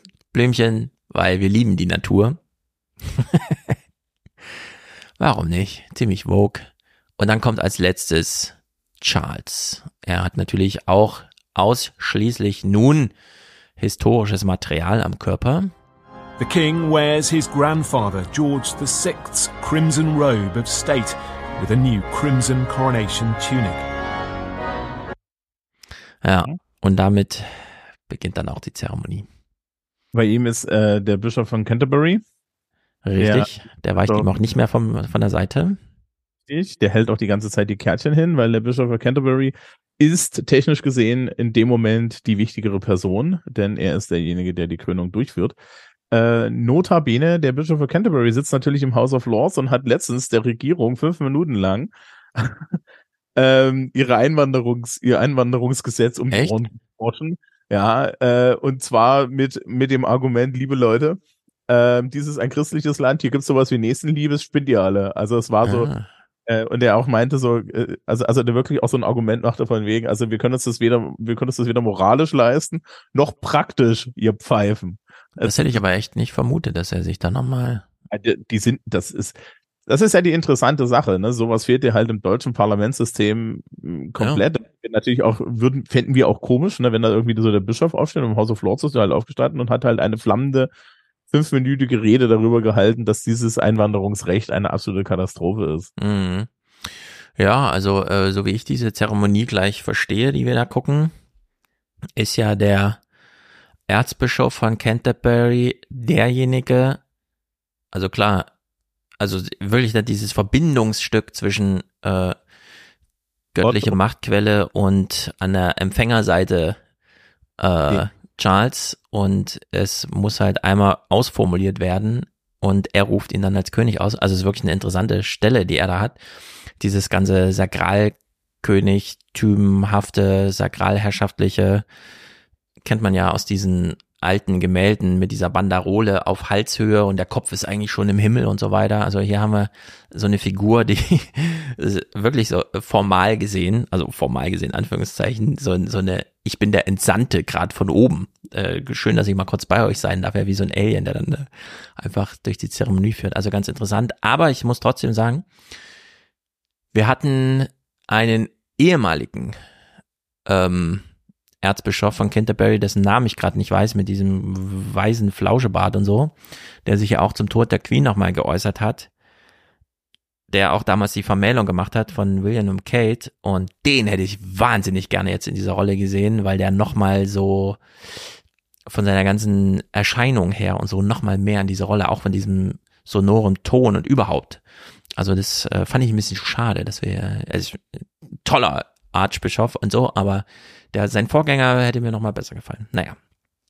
Gut, also Charles ist angekommen, trägt seine historische Klamotte und die Zeremonie beginnt. Mit einem langsamen Einmarsch natürlich. Alle wollen ihn sehen. Er grüßt und wird begrüßt. Am besten ist es mit dieser Schleppe, irgendwie 5 Meter Schleppe. Die so richtig Griffe hat, ne? Also man greift da rein und trägt sie. And then the ceremony begins, watched by royal commentator Alistair Bruce. So, wir haben also auch noch einen ausgerufenen Kommentator, der uns das hier kommentiert. Die Kronen liegen bereit. Ja. Äh,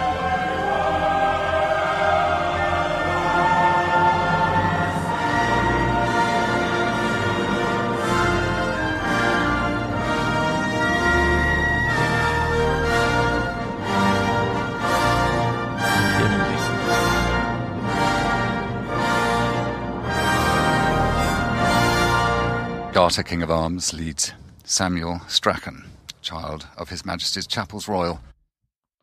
Das ist jetzt ganz interessant. Er wird jetzt hier begrüßt und keine Ahnung, wie es dazu kommt, aber das Personal ist ganz interessant, denn es ist ein kleiner Junge. Ähm, ja, es sind zwei. Also der andere ist der Garter King of Arms. Das ist im Endeffekt einer der der der, der Order of the Garter. Ja, also eines der Ritterorden. Mhm. Ähm, äh, der trägt, der trägt einen Wappenrock äh, des englischen Königshauses. Wir können uns das jetzt hier mal kurz angucken, weil es ist eigentlich sehr schön, wenn wir das hier so im Standbild haben. Mhm. Äh, in der Mitte sehen wir den Krönungsstuhl. Der Krönungsstuhl ist aus dem 13. Jahrhundert, beauftragt von Edward I., also auch genannt The Longshanks oder Hammer of the Scots, der sich nämlich äh, Schottland untertan hat machen lassen wollen. Hammer of the Scots. Hammer of the Scots, unheimlich netter Typ, wenn man äh, Braveheart guckt. Das ist das, Ah. das der englische König, der der die ganze Zeit sagt, diese Eng äh, ja, diese Schotten, die müssen wir jetzt unterjochen. Der, Mhm. er ist derjenige, der Wales unterjocht hat. Schottland hat er nicht hingekriegt, längere Geschichte. Ähm, und dieser Stuhl hat unten ein Fach. Und in diesem Fach steckt der Stone of Destiny oder Stone of Scone, auf dem der schottische König gekrönt wird, weil der Krön schottische König, King of Scots, interessanterweise der schottische König ist nicht der König des Landes, sondern der König der Menschen, ja, King of Ja. Scots, äh, King of England, ähm, wird auf dem Stone of Destiny gekrönt. Dieser Stone of Destiny ist mittlerweile eigentlich die ganze Zeit in Schottland, das heißt, sie haben ihn extra runtergekarrt. Aber ähm, da, dieser Krönungsstuhl ist also über 700 Jahre alt oder um die 700 Jahre. Ähm, und steht in der Westminster Abbey. Kann man so, wenn man, wenn man das touristisch macht, kann man da reingehen. Die Kirche ist an sich erstaunlich klein. Also das ist halt so eine, äh, das ist halt so eine Abteikirche eigentlich. Und man sieht es hier auch ein bisschen. Das ist nicht, das ist nicht Petersdom oder so. Das ist auch, also das ist richtig klein. Äh, und wirklich vollgestopft mit Geschichte. Also die, da links und rechts sind dann zum Beispiel die Gräber von Elisabeth I. und Mary Queen of Scots und solcher Geschichten. Ja. Ja. Also der Thron gehört in die Kirche, aber steht nicht immer so da zentral die ganze Zeit, ne? hinter einem äh, hinter einem äh, Gatter am, am Eingang. Also jedenfalls stand er da, als ich die, das, das besucht habe. Mhm. Gut, und man sieht hier auch nochmal, die Fahnen sind alle da. Ja. Also diese politische Dimension ist abgebildet. Äh, es sind auch Vertreter aller Religionen da, obwohl das hier eine rein protestantische Angelegenheit ist. Ja. Und sie, äh, die sprechen dann auch alle und, und begrüßen den König. Ähm, wir haben gerade die Kronen gesehen, wir werden die Kronen auch nochmal sehen. Mhm. Charles kriegt, wird gekrönt mit der Krone von St. Edward, St. Edward's Crown. 2,23 Kilo. Ja, das ist hier die rechte, die goldene, ne? Genau, das ist äh, die goldene. Da ist zum Beispiel der Kohinoor äh, äh, Diamant dran.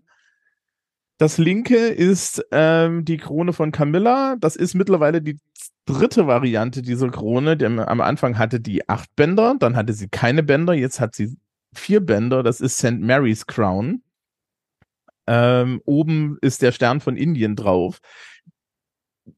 Die größten Diamanten der Welt sind in den englischen Kön Kronjuwelen eingebaut. Ja, nicht nur die Größen, sondern ich habe auch gelesen 17.000, mhm, 13.000, mhm. also das sind unglaublich viele kleine und dann kann man die Liste durchgehen, Smaragde, Rubine und alles Also- mögliche, also Und diese ganzen Kronen sind ja einmal alle verlustig gegangen, während 30 Jahre die Großbritannien mal kurz eine Republik war unter Cromwell. Und man hat die dann alle wieder neu gemacht.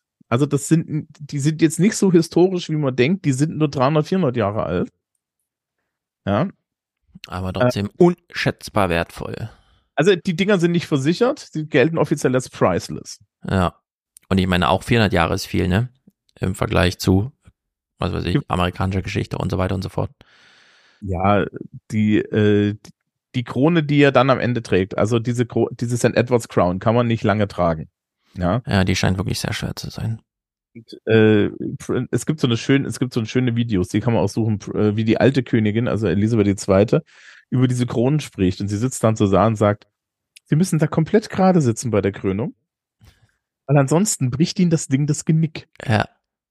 Er scheint ein Wackiller zu sein. Es kommt nachher ein Moment, wo sie hinten in das Kapitel reingehen und er sich umzieht nochmal. Ja. Da tauschen sie diese Krone gegen die Imperial State Crown aus. Das ist ein kleineres Platin-Modell. Ja, äh, das ist das, was wir alle kennen. Dieses ja. ist die er dann auch in der Kutsche hat und so. Genau, das ist so die Standardkrone, die, die der Kö äh, englische König die ganze Zeit sieht. Das ist die Imperial State Crown. St. Edward's Crown wird nur benutzt, um ihn zu krönen. Hm. Gut, also Charles ist da und lässt sich begrüßen und grüßt zurück mit einem, da kann man sagen, das ist fast wie Frank-Walter Steinmeier. Will address the king. As children of the kingdom of God, we welcome you in the name of the King of Kings. In his name and after his example, I come not to be served, but to serve. Ja, ich komme, um zu dienen. Toll. Das ist natürlich ist gut so. Äh, und alles mit Zetteln, also man ist ganz interessant, ne? Du hast, ich habe mir das ja auch angeguckt und es ist nichts dem Zufall überlassen. Die Wörter müssen stimmen. Es gibt da ganz wichtige Dinge, die er sagen muss. Ja, aber warum können die das nicht auswendig lernen? Ich habe das nicht ganz verstanden weil alle wissen, dass da ein 70-Jähriger steht und man sich die Blöße nicht gibt wie in den USA. Ja. Aber die Zettel waren manchmal so ein bisschen störend irgendwie. Ich finde. Ja, ich finde es aber auf der anderen Seite auch ehrlich. Das stimmt. Also, klar, am Ende die Zeremonie geht vor, das gesprochene Wort muss hier das geschriebene sein und so, aber naja, wer weiß. Also, Zeremonie beginnt mit der Feststellung, wer ist denn hier eigentlich da? Ja. Ähm, ja, äh, zur Linken vom, vom, vom König sehen wir übrigens Penny Mordant mit dem Sword of State, eines von drei König, äh, äh, eines von drei Krönungsschwertern. Das trägt, das wird heutzutage immer hinterhergetragen. Sie ist übrigens, ich habe es nachher nochmal nachgeguckt, ähm, aktuell äh, the Lord President of the Council. Ja, also Lord President of the Privy Council. Der Privy Council ist die offizielle Beratung Einrichtung äh, des Königs. Mhm. Ist, und als solche hat sie das Recht ähm, oder die Pflicht, dieses Schwert hinterher zu tragen, weil man sieht, das ist ein Biedenhänder. Das Ding ist nicht leicht. Und der König müsste das theoretisch die ganze Zeit in der Hand tragen, also hat man dann irgendwann beschlossen, das muss nur da sein. Und wir haben ja, ja jemanden, der das schleppt, und das ist Penny Mordant. Mhm. Die das auch die ganze Zeit so halten muss. Allerdings hat man, wie man da sehen kann, hat sie einen hübschen Halter vor sich hingestellt. Ja, ja. Die kann das so abstellen da. Sehr gut. Also, wer wird da überhaupt gekrönt? We now move to the first part of the coronation ceremony. This is when we identify that the king is indeed the rightful sovereign. Mhm. Er muss also erstmal identifiziert werden. Und das geht auch einher mit ganz schön vielen christlichen Belehrungen, die ihm hier zuteil werden. God save King Charles. Sir, to keep you ever mindful of the law and the gospel of God, as the rule for the whole life and government of Christian princes, receive this book, the most valuable thing that this world has to offer. Here is wisdom. This is the royal law. These are the lively oracles of God. The coronation oath has stood for centuries and is enshrined in law. Are you willing to take the oath? I am willing. So, man muss sogar erklären, dass man bereit ist, den Eid abzulegen, bevor man den Eid ablegt. Man erklärt nochmal, wo er herkommt. Das royale Recht, Direkt von Gott. Dieser Oath ist allerdings ein bisschen jünger. Der ist von 1688. Qualifiziert trotzdem für Centuries. Ja, das ist richtig. Äh, der Punkt ist, es wurden nur zwei englische Könige jemals geköpft. Mhm. Charles II. und James II. James der, Charles II. wurde geköpft von Cromwell, James II. wurde geköpft von seinen eigenen Leuten, weil er Katholik war. Brutal. Und ähm, im Endeffekt so, man, die waren alle protestantisch, er war Katholik, es gab da Konflikte, er hat dann die Zustimmung verloren. Er war, also James war auch ein Stuart-König. Also der Stuart-König ist, äh, die Stuarts sind das alte Königsgeschlecht der Schotten gewesen, Mhm. die auf den Thron gekommen sind, äh, weil Elisabeth I. keine Kinder hatte und Mary Queen of Scots, Mary Stuart, hatte äh, ein Thronrecht auf den englischen Thron. Deswegen gibt's James Ersten von, von England, James Sechste von Schottland, der dann auf den Thron kommt. Das war der, der von Guy Fawkes in die Luft gejagt werden sollte. Ähm, James Zweite, knapp 100 Jahre später, Mhm. Hatte dann ähm, im Endeffekt sich mit seinem Volk überworfen und wurde auch geköpft und dann wurde William von Oranje, William of Orange, ähm, englischer König und da fang, fängt dann im Endeffekt diese Linie mit den deutschen mit, mit den deutschen Adelsgeschlechtern an, wo jetzt Ah, ja. heute aus Windsor eigentlich Hannover dahinter steht. Ähm, und um zu sichern, dass nie wieder ein Katholik auf den englischen Thron kommt, gibt es diesen Coronation Oath. Und das ist ein Gesetz. Es gibt also den Coronation Oath Act. Du musst als König schwören, dass du Protestant bist und nur Protestant sein, ja, und auch Protestant bleibst. Also, ich, wir haben es mit einem echten Rechtsakt zu tun. Ja. Weil ansonsten kannst du nicht König werden. Ja, ich, es, es war auch kurz vor erkennungsdienstlicher Behandlung, ehrlicherweise. Ja. Es dauert ja alles so seine Zeit, bis da wirklich geklärt ist, ist es auch der Richtige. Jetzt Früher hören wir uns, Dinge nachgesehen, ja. Ob, hm, sag nochmal. also früher hat man dann bei so, bei so Königen und so weiter, gab es alle möglichen Sachen, um nachzusehen, dass das auch die richtigen sind. Genau, oder das Geschlecht festgestellt. Ähm, wir gucken uns den Eid des Königs jetzt mal in voller Länge an, zwei Minuten 15, der ist nämlich ganz schön vollgepackt. Und ich fand es auch so unter ästhetischen Gesichtspunkt schon ein kleines Highlight. Manchmal fehlt einem ja doch so ein bisschen, es gibt dann so ein zweites, wenn er sich das, die Hurra-Rufe von den Waffengattungen abholt. Aber wie gesagt, das ist hier so eine Szenerie, wo ich mir nochmal gewünscht hätte, dass vielleicht der alte Erzbischof da nochmal eingesprungen wäre. Aber gut, es ist wie es ist. Will you solemnly promise and swear to govern the peoples of the United Kingdom of Great Britain and Northern Ireland, your other realms and the territories to any of them belonging or pertaining, according to their respective laws and customs? I solemnly promise so to do. Will you, to your power, cause law and justice in mercy to be executed in all your judgments? I will. Will you, to the utmost of your power, maintain the laws of God and the true profession of the gospel? Will you, to the utmost of your power, maintain in the United Kingdom the Protestant Reformed religion established by law? Will you maintain and preserve inviolably the settlement of the Church of England and the doctrine, worship, discipline and government thereof, as by law established in England? And will you preserve unto the bishops and clergy of England and to the churches there committed to their charge all such rights and privileges as by law do or shall appertain to them or any of them? All this I promise to do. The things which I have here before promised, I will perform and keep. So help me God.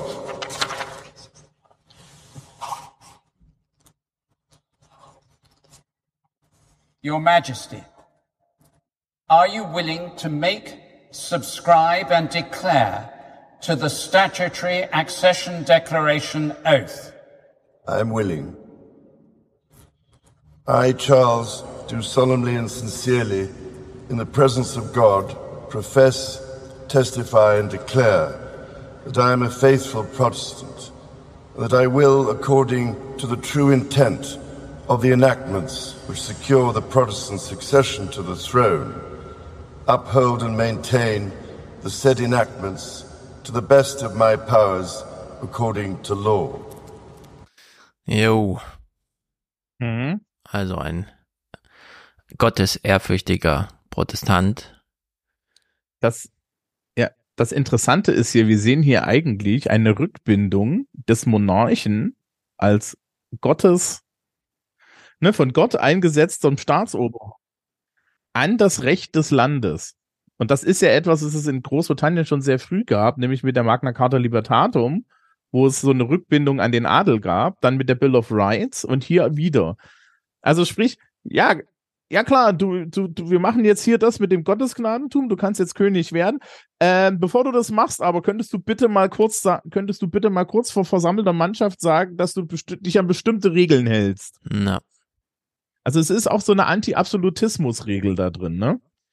Die halt auch aus, aus, aus äh, der Glorious Revolution kommt. Und dieser ganze Parlamentarismus, der jetzt die letzten Jahrhunderte da eingezogen ist, wird der nochmal irgendwie damit gespiegelt? Er, das Parlament hat dem das Recht gemacht. Ah. Also er muss einen Eid schwören, dass er sich auf eine bestimmte Art verhält und das steht wiederum in von vom Parlament und vom König unterschriebenen Gesetzen. Also man hat William of Orange und seiner Frau damals nach der Glorious Revolution diese Bill of Rights in die Hand gedrückt und hat gesagt, es ist ja schön, dass, ja, also ihr werdet hier König, aber unter folgenden Bedingungen. Mhm. Und diese Bedingungen binden halt den König dann wiederum in diese, in, die Demokratie, ins Volk zurück, auf eine bestimmte Art. Ja, das ist wirklich wahnsinnig interessant. Zum einen eine dynastische, dann eine sakrale und dann auch eine parlamentarische, alles unter einen Hut zu bringen äh, und dann Legitimation auszusprechen.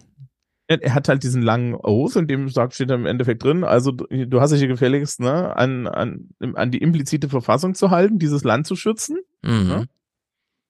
Und du musst Protestant sein. Weil, So, und damit Nein. beginnt ja die Zeremonie erst, denn ja, jetzt hat er die ganzen Eide geschworen, sich als legitim erwiesen und auch rechtmäßig die Erbschaft angetreten. Was bedeutet, jetzt äh, wird musikalisch richtig reingehauen, denn man muss überbrücken, dass es eine Weile dauert, bis er fertig geölt ist. And then, at the moment of anointing, the soldiers will bow their heads. And the Archbishop of Canterbury will anoint the king's hands, breast, and head with holy oil. In, ch- in the words of William Shakespeare of Richard II, not all the water in the rough rude sea can wash the balm from an anointed king.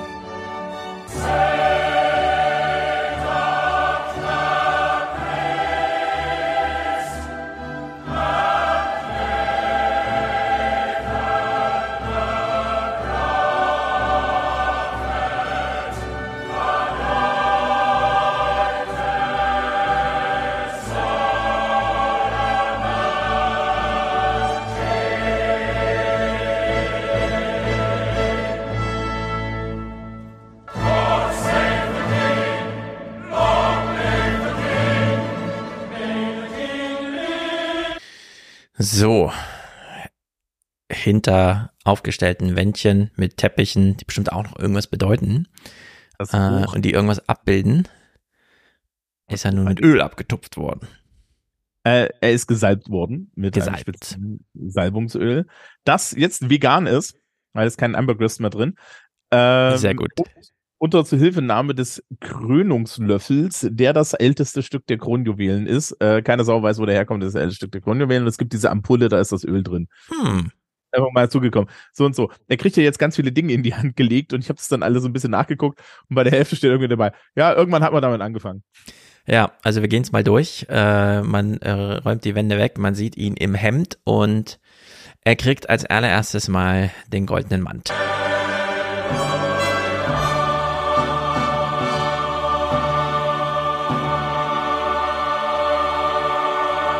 Es kommt extra Personal und legt den Gürtel dazu. After being anointed, the king has been dressed, first of all, in the Colobim Sindonis, a very simple white garment, worn, we believe, by farmers in the Byzantine Empire. And then the dalmatic, a gold coat as he is prepared, as though a priest ready to celebrate Mass. And then the girdle is attached. Also der Kommentator hier weiß auch nicht so ganz genau. Man vermutet ja und könnte sein und ja, hat man halt schon immer so gemacht.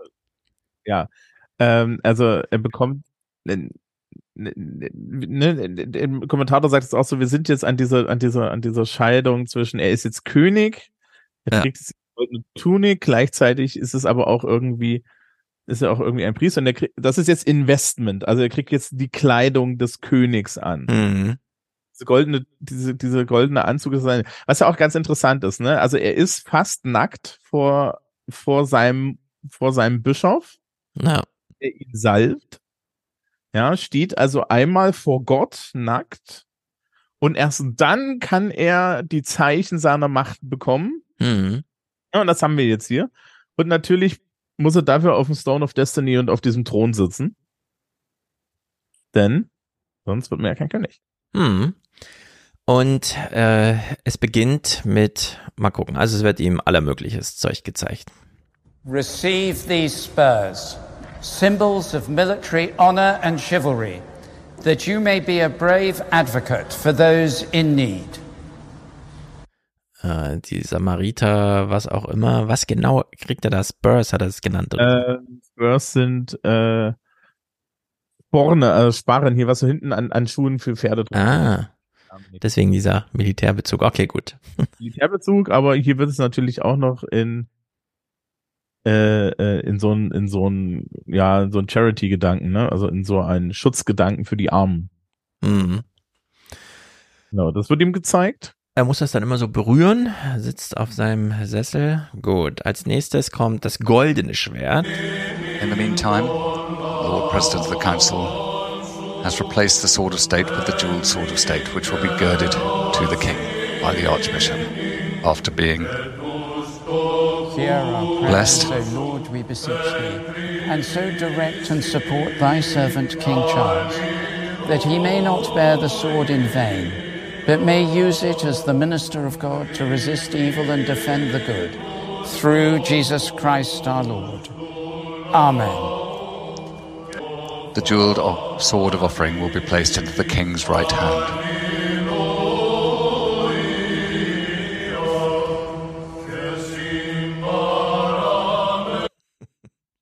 Aber ein sehr schönes Bild. Ja, es gibt drei Schwerter. Es gibt das Sword of State, was wir schon gesehen haben, dieses Ja. große Gegenhänderschwert. Das hier ist das Krönungsschwert, das ist das Sword of Offering. Ja, also das, das Schwert, was so dargeboten wird. Und dann gibt es noch ein drittes Schwert, das Sword of Mercy. Ja, also das, Das, habe ich da gar nicht gesehen. Das spielt dann das ist einfach aber als anwesende Reliquie eine Rolle oder so. Ja. Ähm, es liegt auch noch jede Menge Kram da rum. Also die Goldteller, die da rumstehen. Ja, Das dieses Geschirr. gehört alles zum Kronjuwelen. Es gehört alles zu den Kronjuwelen. Es ist alles der, äh? Es wird im Endeffekt reingestellt, wir machen Krönung und wird wieder mitgenommen. Hm. Naja, was muss, das muss. Als nächstes äh, Armreifen. The armils will be brought from the altar by Lord Camel, and the king will touch them. Receive the bracelets of sincerity and wisdom, token of the Lord's protection, embracing you on every side.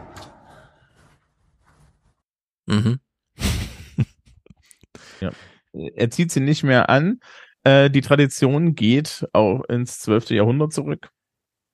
Ja, also du hast halt diese Idee, Kraft in der Kraft auf dem Feld, ne? Und Mhm. dann Schutz, Militär, Ah, ja. ne? Rüstung für den König. Hm. Ähm, der König wird weiter angezogen. The robe royal is now brought, made for the coronation of King George IV in 1821. It is supposed to represent the four corners of the world and to enfold the king with wisdom and righteousness and to be the garment of salvation. Das macht jetzt auch William. First of all, the stole is placed on by the Prince of Wales. The stole with the plant badges of the United Kingdom, and also the eagle, which is also on the robe.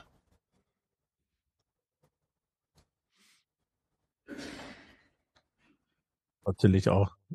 The clasp will be connected at the chest of the king by his son, the Prince of Wales.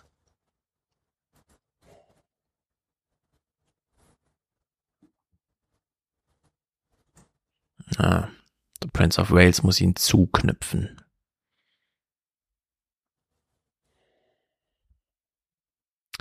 Gut, das sieht jetzt schon recht stattlich aus, insgesamt muss man sagen.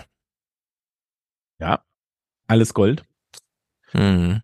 Ist ja auch eine interessante Sache, ne? Äh, früher war William immer der Duke of Cambridge, mittlerweile ist er ja Duke of Cambridge, Edinburgh und noch ein bisschen Mass. Äh, und er ist jetzt aber Prince of Wales, weil er ist ja der Thronfolger. Ja, man rutscht einmal so durch, ne? Äh, Der hat auch so ein Koronett, der hat auch irgendwo so ein Krönchen rumfliegen. ja, der hatte auch unglaublich viel, mich würde vor allem diese Kordel-Sachen, die haben so viele Kordel hier, Kordel da, da nochmal ein bisschen geflochtener Strick und so.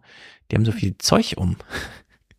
Nicht nur Ketten und Orden, sondern eben auch diese Hängedinger. Ähm, das ist wie wenn du im House of Lords bei dem State Opening of Parliament antrittst, musst du als Lord immer so einen Hermelinmantel tragen. Mhm. Mantel Ja. mit so einem Hermelinkragen, scheißegal wie warm es ist.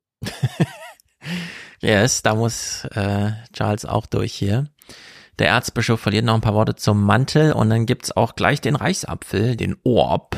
Receive this robe. May the Lord clothe you with the robe of righteousness and with the garments of salvation. The Archbishop of Armagh and Primate of all Ireland and Metropolitan will now bring the orb to the Archbishop, who will place it in the King's right hand.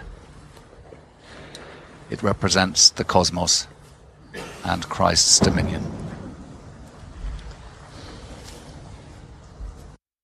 Also der Mantel kommt direkt vom Lord und der Orb repräsentiert dann doch ein bisschen weltlicheren Kram. Auch wieder bunte Steinchen drauf. Also ist wirklich hochkarätig. Ja, das ist hier, äh, die, man sieht das da einmal, einmal außenrum um, um jeden Stein irgendwie ähm, Edelsteine und so weiter. Es gibt einen zweiten von denen. Es gibt einen kleineren. Den haben sie jetzt neu besetzt, weil den hat Camilla gekriegt und da waren dann wieder echte Steine drauf. Zwischendrin waren die Steine, äh, zwischendrin waren die Steine fake. Hm.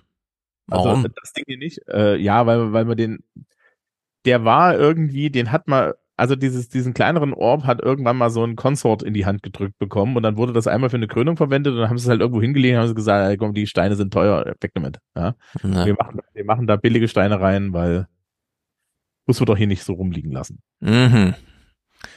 Als An der- nächstes, ja. An der, an der Queen Mary's Crown, an der Consort's Crown, die Camilla kriegt, hängen oben äh, auch zwei große äh, afrikanische Diamanten. Die wurden da erst wieder angebracht, weil früher, äh, es gab eine Zeit, eine gewisse Zeit lang hatte das Ding oben diese, äh, hatte das Ding oben ja diese Halterung nicht.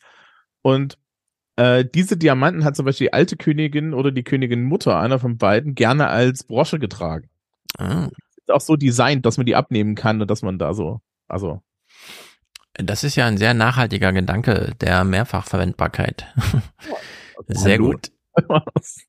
Der König kriegt hier als nächstes einen Ring. The ring will be brought from the altar by the Right Honourable Lord Patel. And the King will touch the ring.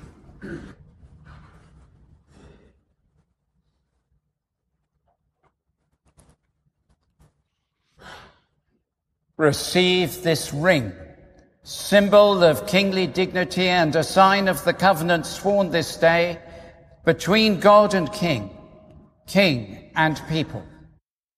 Also der Ring liegt nicht einfach so auf so einem Kissen, sondern der muss auf so einem kleinen äh, Stupfen aufgedingst sein. Der sieht aus wie ein Finger, allerdings dadurch wie so ein Mittelfinger. Also das ist eine sehr komische Geste, die ihm da zuteil wird. Aber gut. Ähm, ist ja auch ganz interessant. Er kriegt dann einen Ring, das heißt also, er wird mit einmal, man kann, man könnte auch sagen, er wird einmal mit Gott verheiratet, ne? Also, Mm. Ja. ja, so. Jetzt kommen die Zepter. Das sind sehr, die haben einen sehr weltlichen Bezug dann, oder? Das sind ja so Regierungsrequisiten. Mal gucken. The King will now be invested with two scepters. one of power and one of mercy. But before that, for his right hand that will take the scepter of kingly power, a glove to remind him to be gentle in the use of power. Keine direkte Berührung, okay. Receive this glove, that you may hold authority with gentleness and grace, trusting not in your own power, but in the mercy of God. Also der Handschuh ist auch dafür da, dass man zart ist. Bei dem Handschuh gibt es diese Geschichte, dass er eigentlich von einem bestimmten äh, Adelshaus präsentiert wird. Das Adelshaus wurde aber in eine Firma umgewandelt und da gab es einen Gerichtsprozess, das gesagt hat, tut mir leid, aber die, also die, die Firma darf da nicht teilnehmen und deswegen ist der Hand, wird der Handschuh jetzt präsentiert von der Royal Glovers Association oder sowas. Oder? Ah, ah, das ist gut, wenn man da Glovers ist es. Die Gl sensibel mit solchen Entwicklungen umgeht. The scepter of kingly power is placed into the king's right hand. Receive the royal scepter, the ensign of kingly power and justice.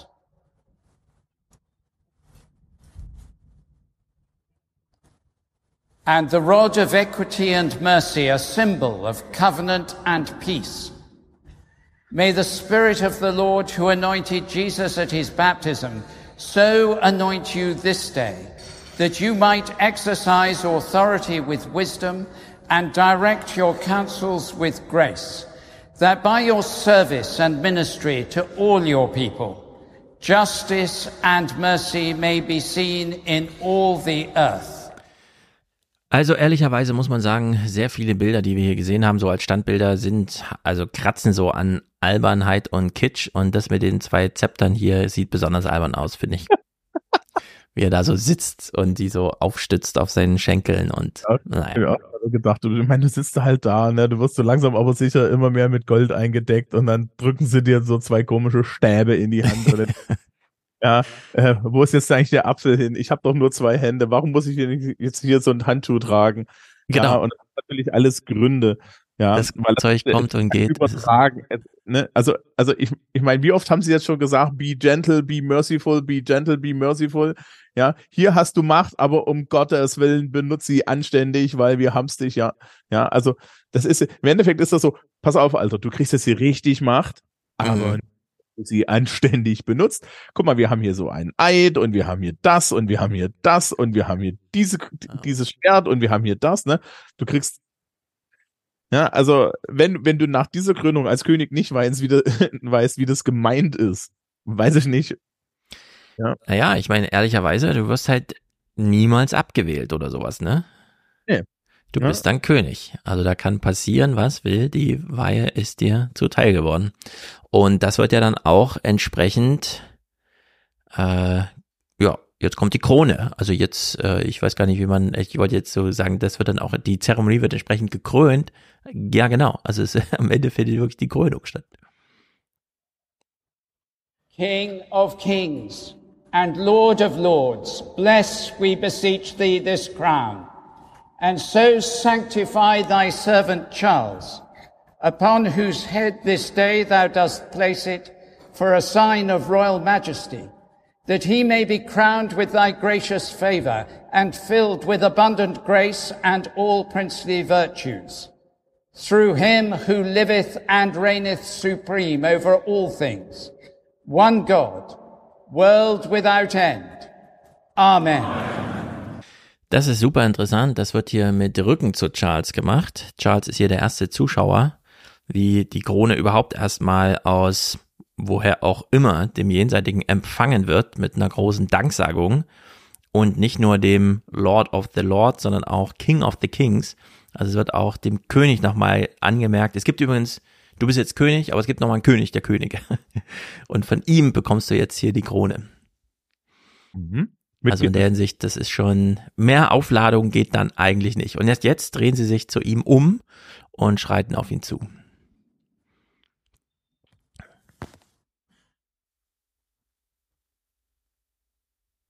Und das wird auch arbeitsteilig gemacht. Das ist dann nicht nur der Erzbischof.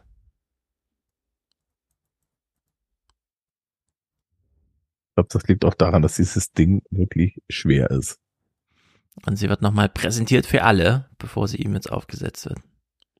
Ja, die sehen das ja nicht, ne? Also das ist ja der Witz. Das ist ja also alles da vorne, ne? Und der Rest so, sieht einfach nur so ein Stuhl. Ja, aber so der Thronfolger und so, also William und so, die sitzen da vorne und die sehen das schon. Das, es ragt noch mal ein bisschen über den Thron hinaus. Und dann kriegt er sie drauf. Das ist echt diffizil. Dieses Ding ist echt schwer. Ja. Sie muss ja dann auch sitzen. Man will ja nicht ewig danach fassen irgendwie. Und man, man will vor allen Dingen ihm nicht das Genick brechen. God save the king! God save the king!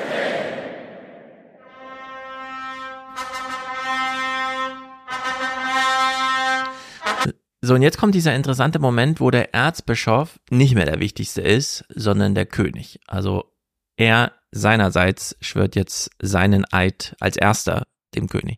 I, Justin, Archbishop of Canterbury, will be faithful and true, and faith and truth I will bear unto you, our sovereign Lord, defender of the faith, and unto your heirs and successors, according to law.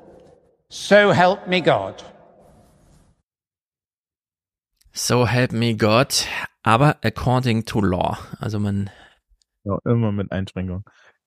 Ne, also was jetzt passiert ist, ist im Endeffekt, der Erzbischof hat als, als Außenstelle Gottes, ja, äh, Gottes Willen an, an, an, an Charles verbracht und Mhm. Charles ist König und jetzt ist er aber untertan und das heißt, er muss als oberste Kirche, ja, schwört jetzt auch dem König, dessen den er ja anerkennt, weil er, weil er ja an Gott glaubt und so weiter, ne? Ja.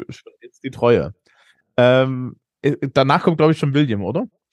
Genau, als zweiter kommt schon William und man kann noch mal darauf hinweisen, diese Zeremonie, also diese Subzeremonie, dass jetzt äh, dem König die Treue geschworen wird, allen voran vom Erzbischof, findet auch nicht mehr auf dem Thron und so weiter statt, sondern er ist jetzt, ne, der Thron hat seine Dienste äh, äh, geleistet, er ist jetzt äh, darauf gekrönt worden. Er ist jetzt sozusagen schon die zehn Meter ins Volk reingegangen, trifft also da auf zuschauendes Publikum, den Erzbischof natürlich, der ihn dahin geführt hat und jetzt Prinz William, er steht auf und küsst den König. I, William, Prince of Wales, pledge my loyalty to you, and faith and truth I will bear unto you, as your liege man of life and limb. So help me God.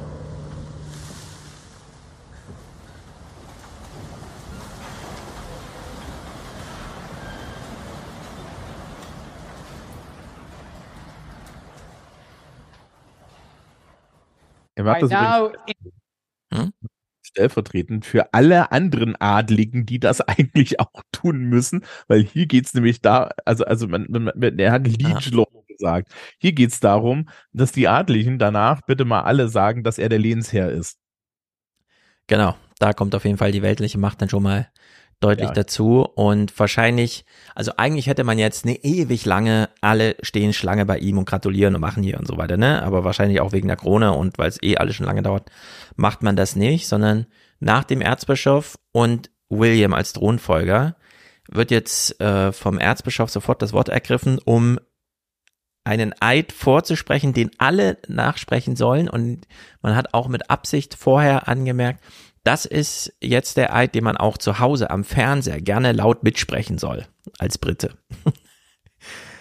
Also da hätte man auch mal so videowandmäßig noch mal ein paar zuschalten können oder wie auch immer, um das zu zeigen. Aber das ist jetzt, genau, das ist jetzt so dieser Spruch fürs Volk. I now invite those who wish to offer their support to do so with a moment of private reflection by joining in saying, God save King Charles at the end, or for those with the words before them to recite them in full. I swear that I will pay true allegiance to your majesty and to your heirs and successors according to law. So help me God. God save the king. God save King Charles. Long live King Charles. May the king live forever. May the King live forever. Ja, hat ja beim letzten Mal gut geklappt. Ist die letzte Losung, ja. Na, mal sehen. Also, er steht jetzt hier vor der Thronfolgerfamilie und allen Angegliederten und so weiter. Alle Sprüche sind gemacht. Äh, wir haben das jetzt äh, in rasender Geschwindigkeit geschaut. Das ist jetzt so, wir sind jetzt, glaube ich, so dritte Stunde in der Zeremonie oder wie auch immer. Ja, ich fand Ähm, erstaunlich kurz dafür, was es so ist, ist, ne? Also war eigentlich eine knackige Angelegenheit. Das stimmt. So, Also- auch zubringen können. dafür, worum es geht und dass man in Märchenbüchern immer liest und dann wurde drei Tage lang gefeiert und so, ist das schon alles ganz okay. Es folgt der große Auszug.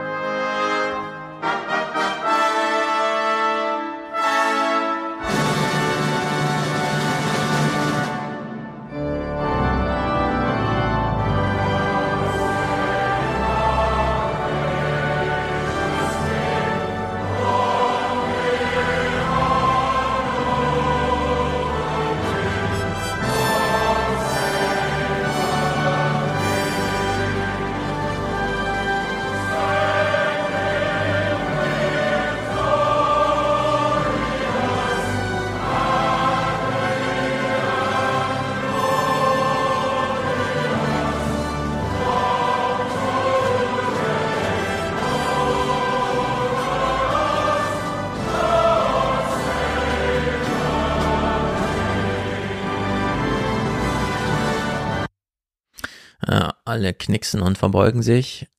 Auch diese Krone scheint man balancieren zu müssen. Ja, die ist aber viel, viel leichter, die wiegt irgendwie ein halbes Kilo. Das ist Ein halbes Kilo nur? irgendwie Oh ja. unter Kilo. Äh, Penny Mordaunt läuft hier wieder vorne weg. Sie trägt das Sword of Mercy. Das ist das dritte Schwert. Ah, das ist der dritte, das recht dunkle, langweilige Schwert, das sie auch so tragen kann. Da braucht sie keine Halterung für. Also, es ist halt einfach so. Stell dir Naja. vor, du bist. Ja, herzlichen Glückwunsch. Du bist jetzt hier Politiker. Im Übrigen, du hast ja neben, so, so neben Amber, du bist auch noch Lord of the, Pri ja, Lo- Lord of the Privy Council.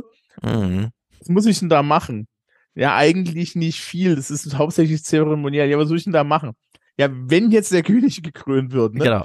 Bist du, so ein, bist du jetzt der Horst, die Horst, die Hörstin, ja? Ja, dieses Amt hatten 20 Leute. Genau. Das Amt hatten 20 Leute ohne alles und jetzt muss sie hier die Schwerter tragen. Ja. Nun gut, sie kommen an der Kutsche an, die letzten Requisiten werden noch abgegeben, bis auf die Krone natürlich.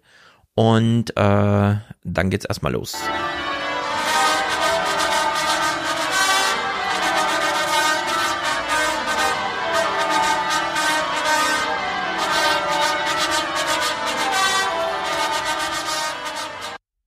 Das ist jetzt die kalte Kutsche ohne Federung. Sie leiden unendlich auf ihrer langen Fahrt zurück zum Palast. Ähm, vorm Balkon allerdings, bevor er sich dem Volk gezeigt hatte, noch einen anderen wichtigen Stopp zu machen. With the weight of the crown on his head and the weight of all his role entails on his shoulders, the king meets his troops. The parade In the garden of Buckingham Palace, sailors, soldiers, and aviators salute the newly anointed and crowned king. It is a confirmation of what the military describe as the inseparable bond between the armed forces and the sovereign. three cheers for His Majesty the King and Her Majesty the Queen. Hip hip. Hip hip. Das ist jedenfalls viel cooler als Salutschüsse. Die gab es bestimmt auch, aber Äh, ja, die habe ich nachgeguckt nebenbei. Im Zeit, zum Zeitpunkt, als er die Krone aufbekommt, gab es zum einen Salutschüsse, und zwar Ah, ja. zwölf Stück. Außer am Tower von London, da gibt's 62 Stück. Äh, ein, Entschuldigung, 21 Schuss äh, Salut. Der 21 Schuss Salut äh, ist der Standard für den König. Beim Tower of London sind's 62 Gun Salutes. Äh, das liegt daran, das sind ein 21 Schuss Salut dafür, dass es der Tower of London ist. Weil es ist halt eine königliche Burg. Ähm, nochmal nochmal 20 dafür, dass es ein königliches Schloss ist und nochmal 21 für London. Ja, sieh mal einer an. Da wurde ordentlich reingeballert. Äh, sie beide sehen wunderschön aus in ihrem Fellmänteln. Und na klar, zum Abschluss sind sie dann auch Wir haben, wir haben ja ein Stück ausgeschnitten, das wir jetzt nicht gesehen haben, nämlich äh, Camilla wird auch gekrönt mit dem Queen Consort's Ring, dem Queen Consort's Rod und äh, dieser Krone, die Queen Mary's Crown. Und sie wird öffentlich gesalbt, was jetzt eine Neuerung ist. Ne? Also man hat ja natürlich nicht gesagt, hier kommt die, da machen wir Ja. auch was auf. Hier Öl, fertig, hopp. Ah, Äh, sie ist Queen Consort. Also sie ist tatsächlich nicht wie, wir hatten ja jetzt vorher Prinz Philipp, ne? Der war ja nur Prinz. Ne? Philipp Mountbatten. Mhm. Äh, sie ist tatsächlich Königin, aber sie hat nat, äh, aber sie ist Queen Consort, also sprich, sie ist ähm, Königin und Rechtsfolge sozusagen. Also die Ja. ne? Das sind Gut, ja, beide sind jetzt eh nicht mehr in dem Alter, wo da noch was läuft, ne? Aber genau, das sind ja mal interessante Modelle. In den Niederlanden ist ja so, als Beatrix äh, weitergegeben hat an William, ist William König geworden und damit ja ein Mann, weshalb anders als bei Beatrix äh, die Ehegattin dann auch Königin der Niederlande wurde und William hat das dann extra nochmal erklärt in so einem Radiointerview, soweit ich das weiß. Wird sie denn Königin der Niederlande? Ja, Maxima wird Königin der Niederlande. Und äh, das schien dann auch so ein bisschen in Ermächtigung, der König entscheidet darüber, wie der Titel ist. Und er hat ihr dann den Titel Königin verliehen, weil das ansonsten, keine Ahnung, aber ich ähm, habe hier immer noch die Vermutung, dass hier so ein äh, gewisses Gender-Ding drinne steckt. Wenn Oh ja. die Frau an der Seite ist, wird sie natürlich Königin, weil alle wissen, der Mann ist der König. Während wenn die Elizabeth die Königin ist, dann kann an ihrer Seite kein King stehen, das muss es dann ein Prinz Philipp sein. Ja, das ist, also das ist tatsächlich richtig. Du kannst, äh, du, das Problem ist im Endeffekt, dass es, dass, dass, dass technisch gesehen das Amt immer erstmal männlich ist, ne? Also da ist so ein Gender-Ding drin und du kannst, äh, der König würde nach altem Rechte automatisch über der Königin stehen. Wir, liebes Publikum, es ist ein bisschen später, aber wenn ihr mal richtig Spaß haben wollt, ja, dann lest euch mal durch, was so Queen Mary, also Mary Queen of Scots, was die so mit ihren Ehemännern gemacht hat. Gibt's schöne Geschichten, so mit Okay, Damen. gut. Alle mal nachgoogeln, GPT-Fragen. Zum Abschluss dieses, äh, dieser Feierlichkeiten, also äh, der Krönungszeremonie, gehört nicht mehr ganz dazu, aber für uns Fernsehzuschauer dann doch, äh, auf dem Balkon natürlich, die ganze Familie.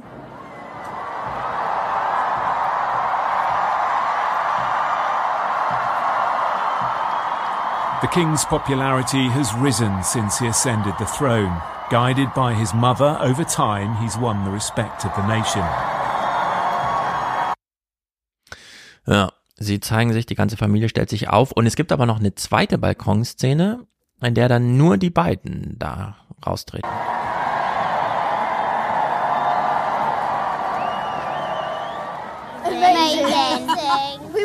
Cold in the morning, but it was, so worth it. Ja, die Kinder sind begeistert. Mhm. Gut, Äh. wir haben einen neuen König, also wir meine ich die ganze Welt, äh, denn der britische König halt. Also das ist ja das letzte Königshaus, das wirklich so einen, also, also auch so das letzte politische System, das so einen Wert auf diesen Ritus und auf diese, dieses komplette Zusammenkleben des Politischen eigentlich über diese Riten legt, ne? Das ist ein, an, ansonsten macht das niemand. Na.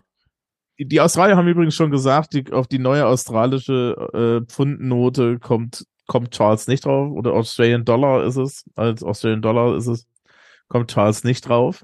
Aber die drucken weiter die Queen, wenn sie neues Geld drucken jetzt, oder? Nee, nee, nee, nee, die machen dann, also, also, äh, sie designen die alle neu und Ah, ja. dann ja halt nicht drauf. Ja, naja.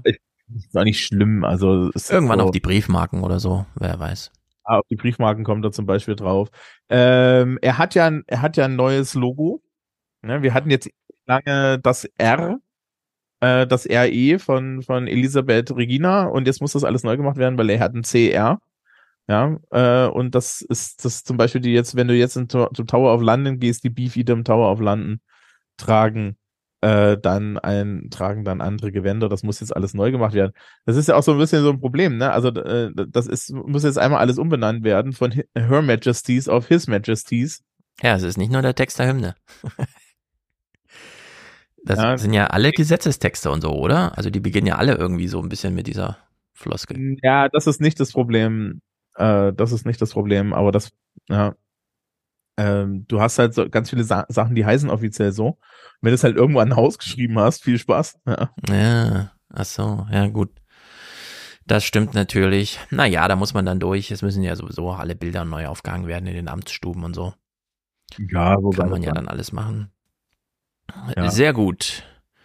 Wir Äh, öffnen hier kein weiteres Thema, obwohl es natürlich nochmal George Santos, ähm, wir erwähnen noch kurz, es gab durchaus Krawalle von Seiten der Polizei. Man wollte für so viel Ordnung sorgen, dass es ein paar, ähm, naja, Mitinhaftierte gab, die gar nicht wussten, wie ihnen geschah.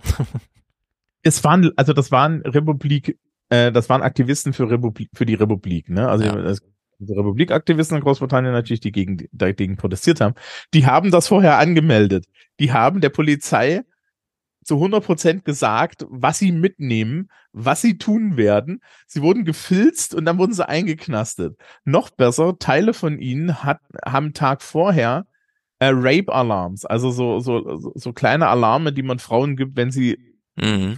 nicht werden in die Hand gedrückt, worauf sich dann doch größere Teile der Medien darüber ergossen haben, dass die Metropolitan Police, die jetzt in letzter Zeit echt Rape-Probleme hatte, also die, die ist generell eine furchtbare Polizei anscheinend, ähm, die hatten halt dann so, so, ne, gab es dann Polizisten, die jahrelang Frauen vergewaltigt haben und da trotzdem problemlos Polizist waren. Ja, da meinen dann auch so die Leute, also das ist jetzt so ein bisschen übertrieben, wenn die Polizei dann auch noch den Leuten die Rape-Alarms wegnimmt. Ja, Ja. wenn selber unter ihnen ganz viele Vergewaltiger sind. Ja, also. Ja, da geht's drunter und drüber, was das angeht. Man kann auch noch mal anmerken, hm? Es ist ein bisschen wie das letzte Mal, als wir diese ganzen Events geguckt haben. Ne, also es ist jetzt darum, diese königlichen Events bieten einem Land, das eigentlich, wir haben es am Anfang ja schon gesehen, ja, ein Land, das strukturell am Arsch ist, Ja. fünf Minuten Freude, nur damit es dann wirklich danach noch knüppeldicker kommt. Ne? Jo, und man muss sagen, es haben sich sehr wenig Leute nur dafür interessiert. Äh, die Fernseheinschaltquoten scheinen unterirdisch gewesen zu sein im Vergleich zu diesen zehn Tage Spektakel. Die Queen ist tot. In deren Sicht muss müssen sowieso alle mal gucken, wo sie jetzt bleiben. Aber das ist nicht unsere Sorge. Es ist ja nicht unser Land, unser König, oder doch? Ein bisschen schon. Ist das der König der Herzen oder was? Also ich weiß nicht. Ja. Genau, damit wir das schwer haben. Man kann das sehr interessant finden. Ähm, es ist eine, eine sehr unorthodoxe Art, Staatsoberhäupter in, ins Amt zu bringen. Mm, Muss man jetzt aber auch, will ich jetzt aber auch sagen, es ist vielleicht nicht die schlechteste Art, das einfach, ja, sich einfach nichts zu scheißen und zu sagen, ach komm, wir nehmen jetzt einfach so, einfach so einen total beballerten Ritus, den wir schon seit 800 Jahren haben. Ja, und es ist auch sehr gut, einfach mal eine Sache zu haben, bei der man nicht erstmal darüber diskutiert. Es steht in den Büchern, es wird gemacht. Es tut Ja. niemandem weh, die Krone muss er tragen, fertig. Also das finde ich in diesen Zeiten auch nicht so schlimm. Gut, damit Jetzt haben mal- wir diesen schönen englischen Abend abgeschlossen, sparen uns alle weiteren Themen für heute. Vielleicht nächste Woche, da ist Mick hier. Kann man sich nochmal, wir gucken uns dann nochmal das äh, Russia Probe zu Trump an und so. Das scheint ja auch gerade allen im Gesichte zu explodieren. Naja. Gut. Ja. Thomas, wir sehen dich bald wieder. Du bist hier, hast du eben schon angemerkt, in Abi, letzten Abi-Zügen. Ja, mit schriftliche Prüfungen. Das ist das. Schlimmste. Für mich das Schlimmste, ne? Weil ich habe ja den Beruf ergriffen, um 90 Minuten lang den Mund zu halten.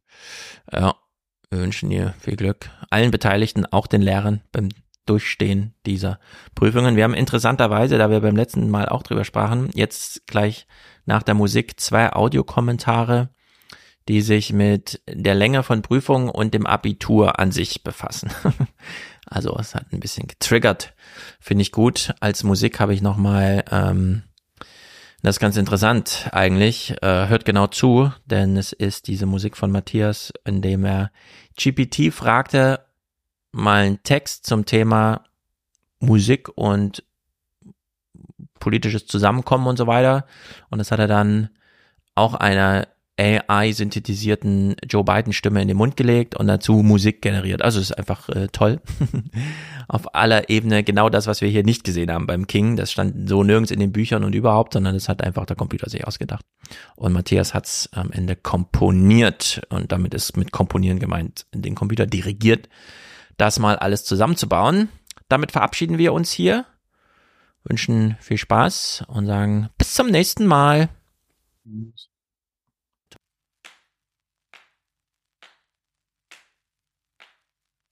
Ladies and gentlemen, esteemed guests, I stand before you today to address a topic that may unusual at first glance, but is of great significance. The role of house music and techno in promoting world peace.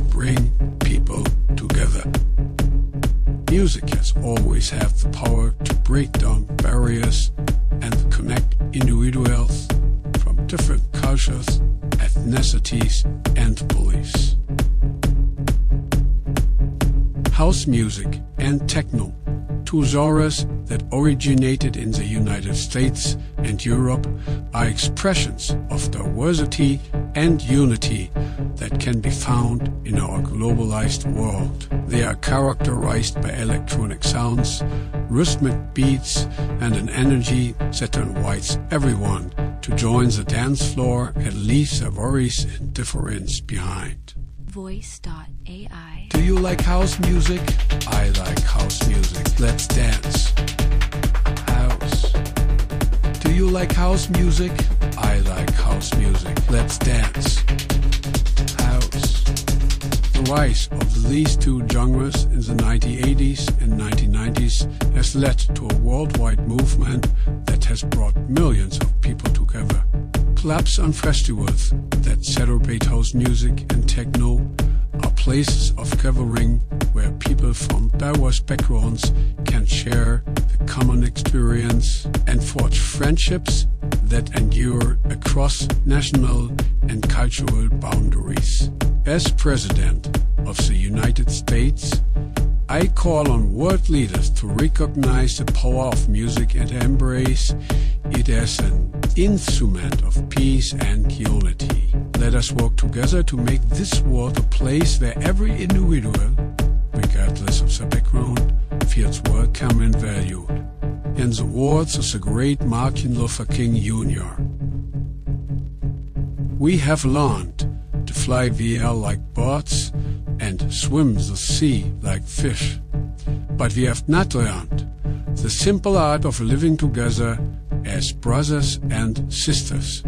Let us begin learning that lesson today by surrendering to the universal language of music and dancing together to promote world peace. Voice.ai. Do you like house music? I like house music. Let's dance. House. Do you like house music? I like house music. Let's dance. House. Do you like house music? I like house music. Let's dance. House. Do you like house music? I like house music. Let's dance.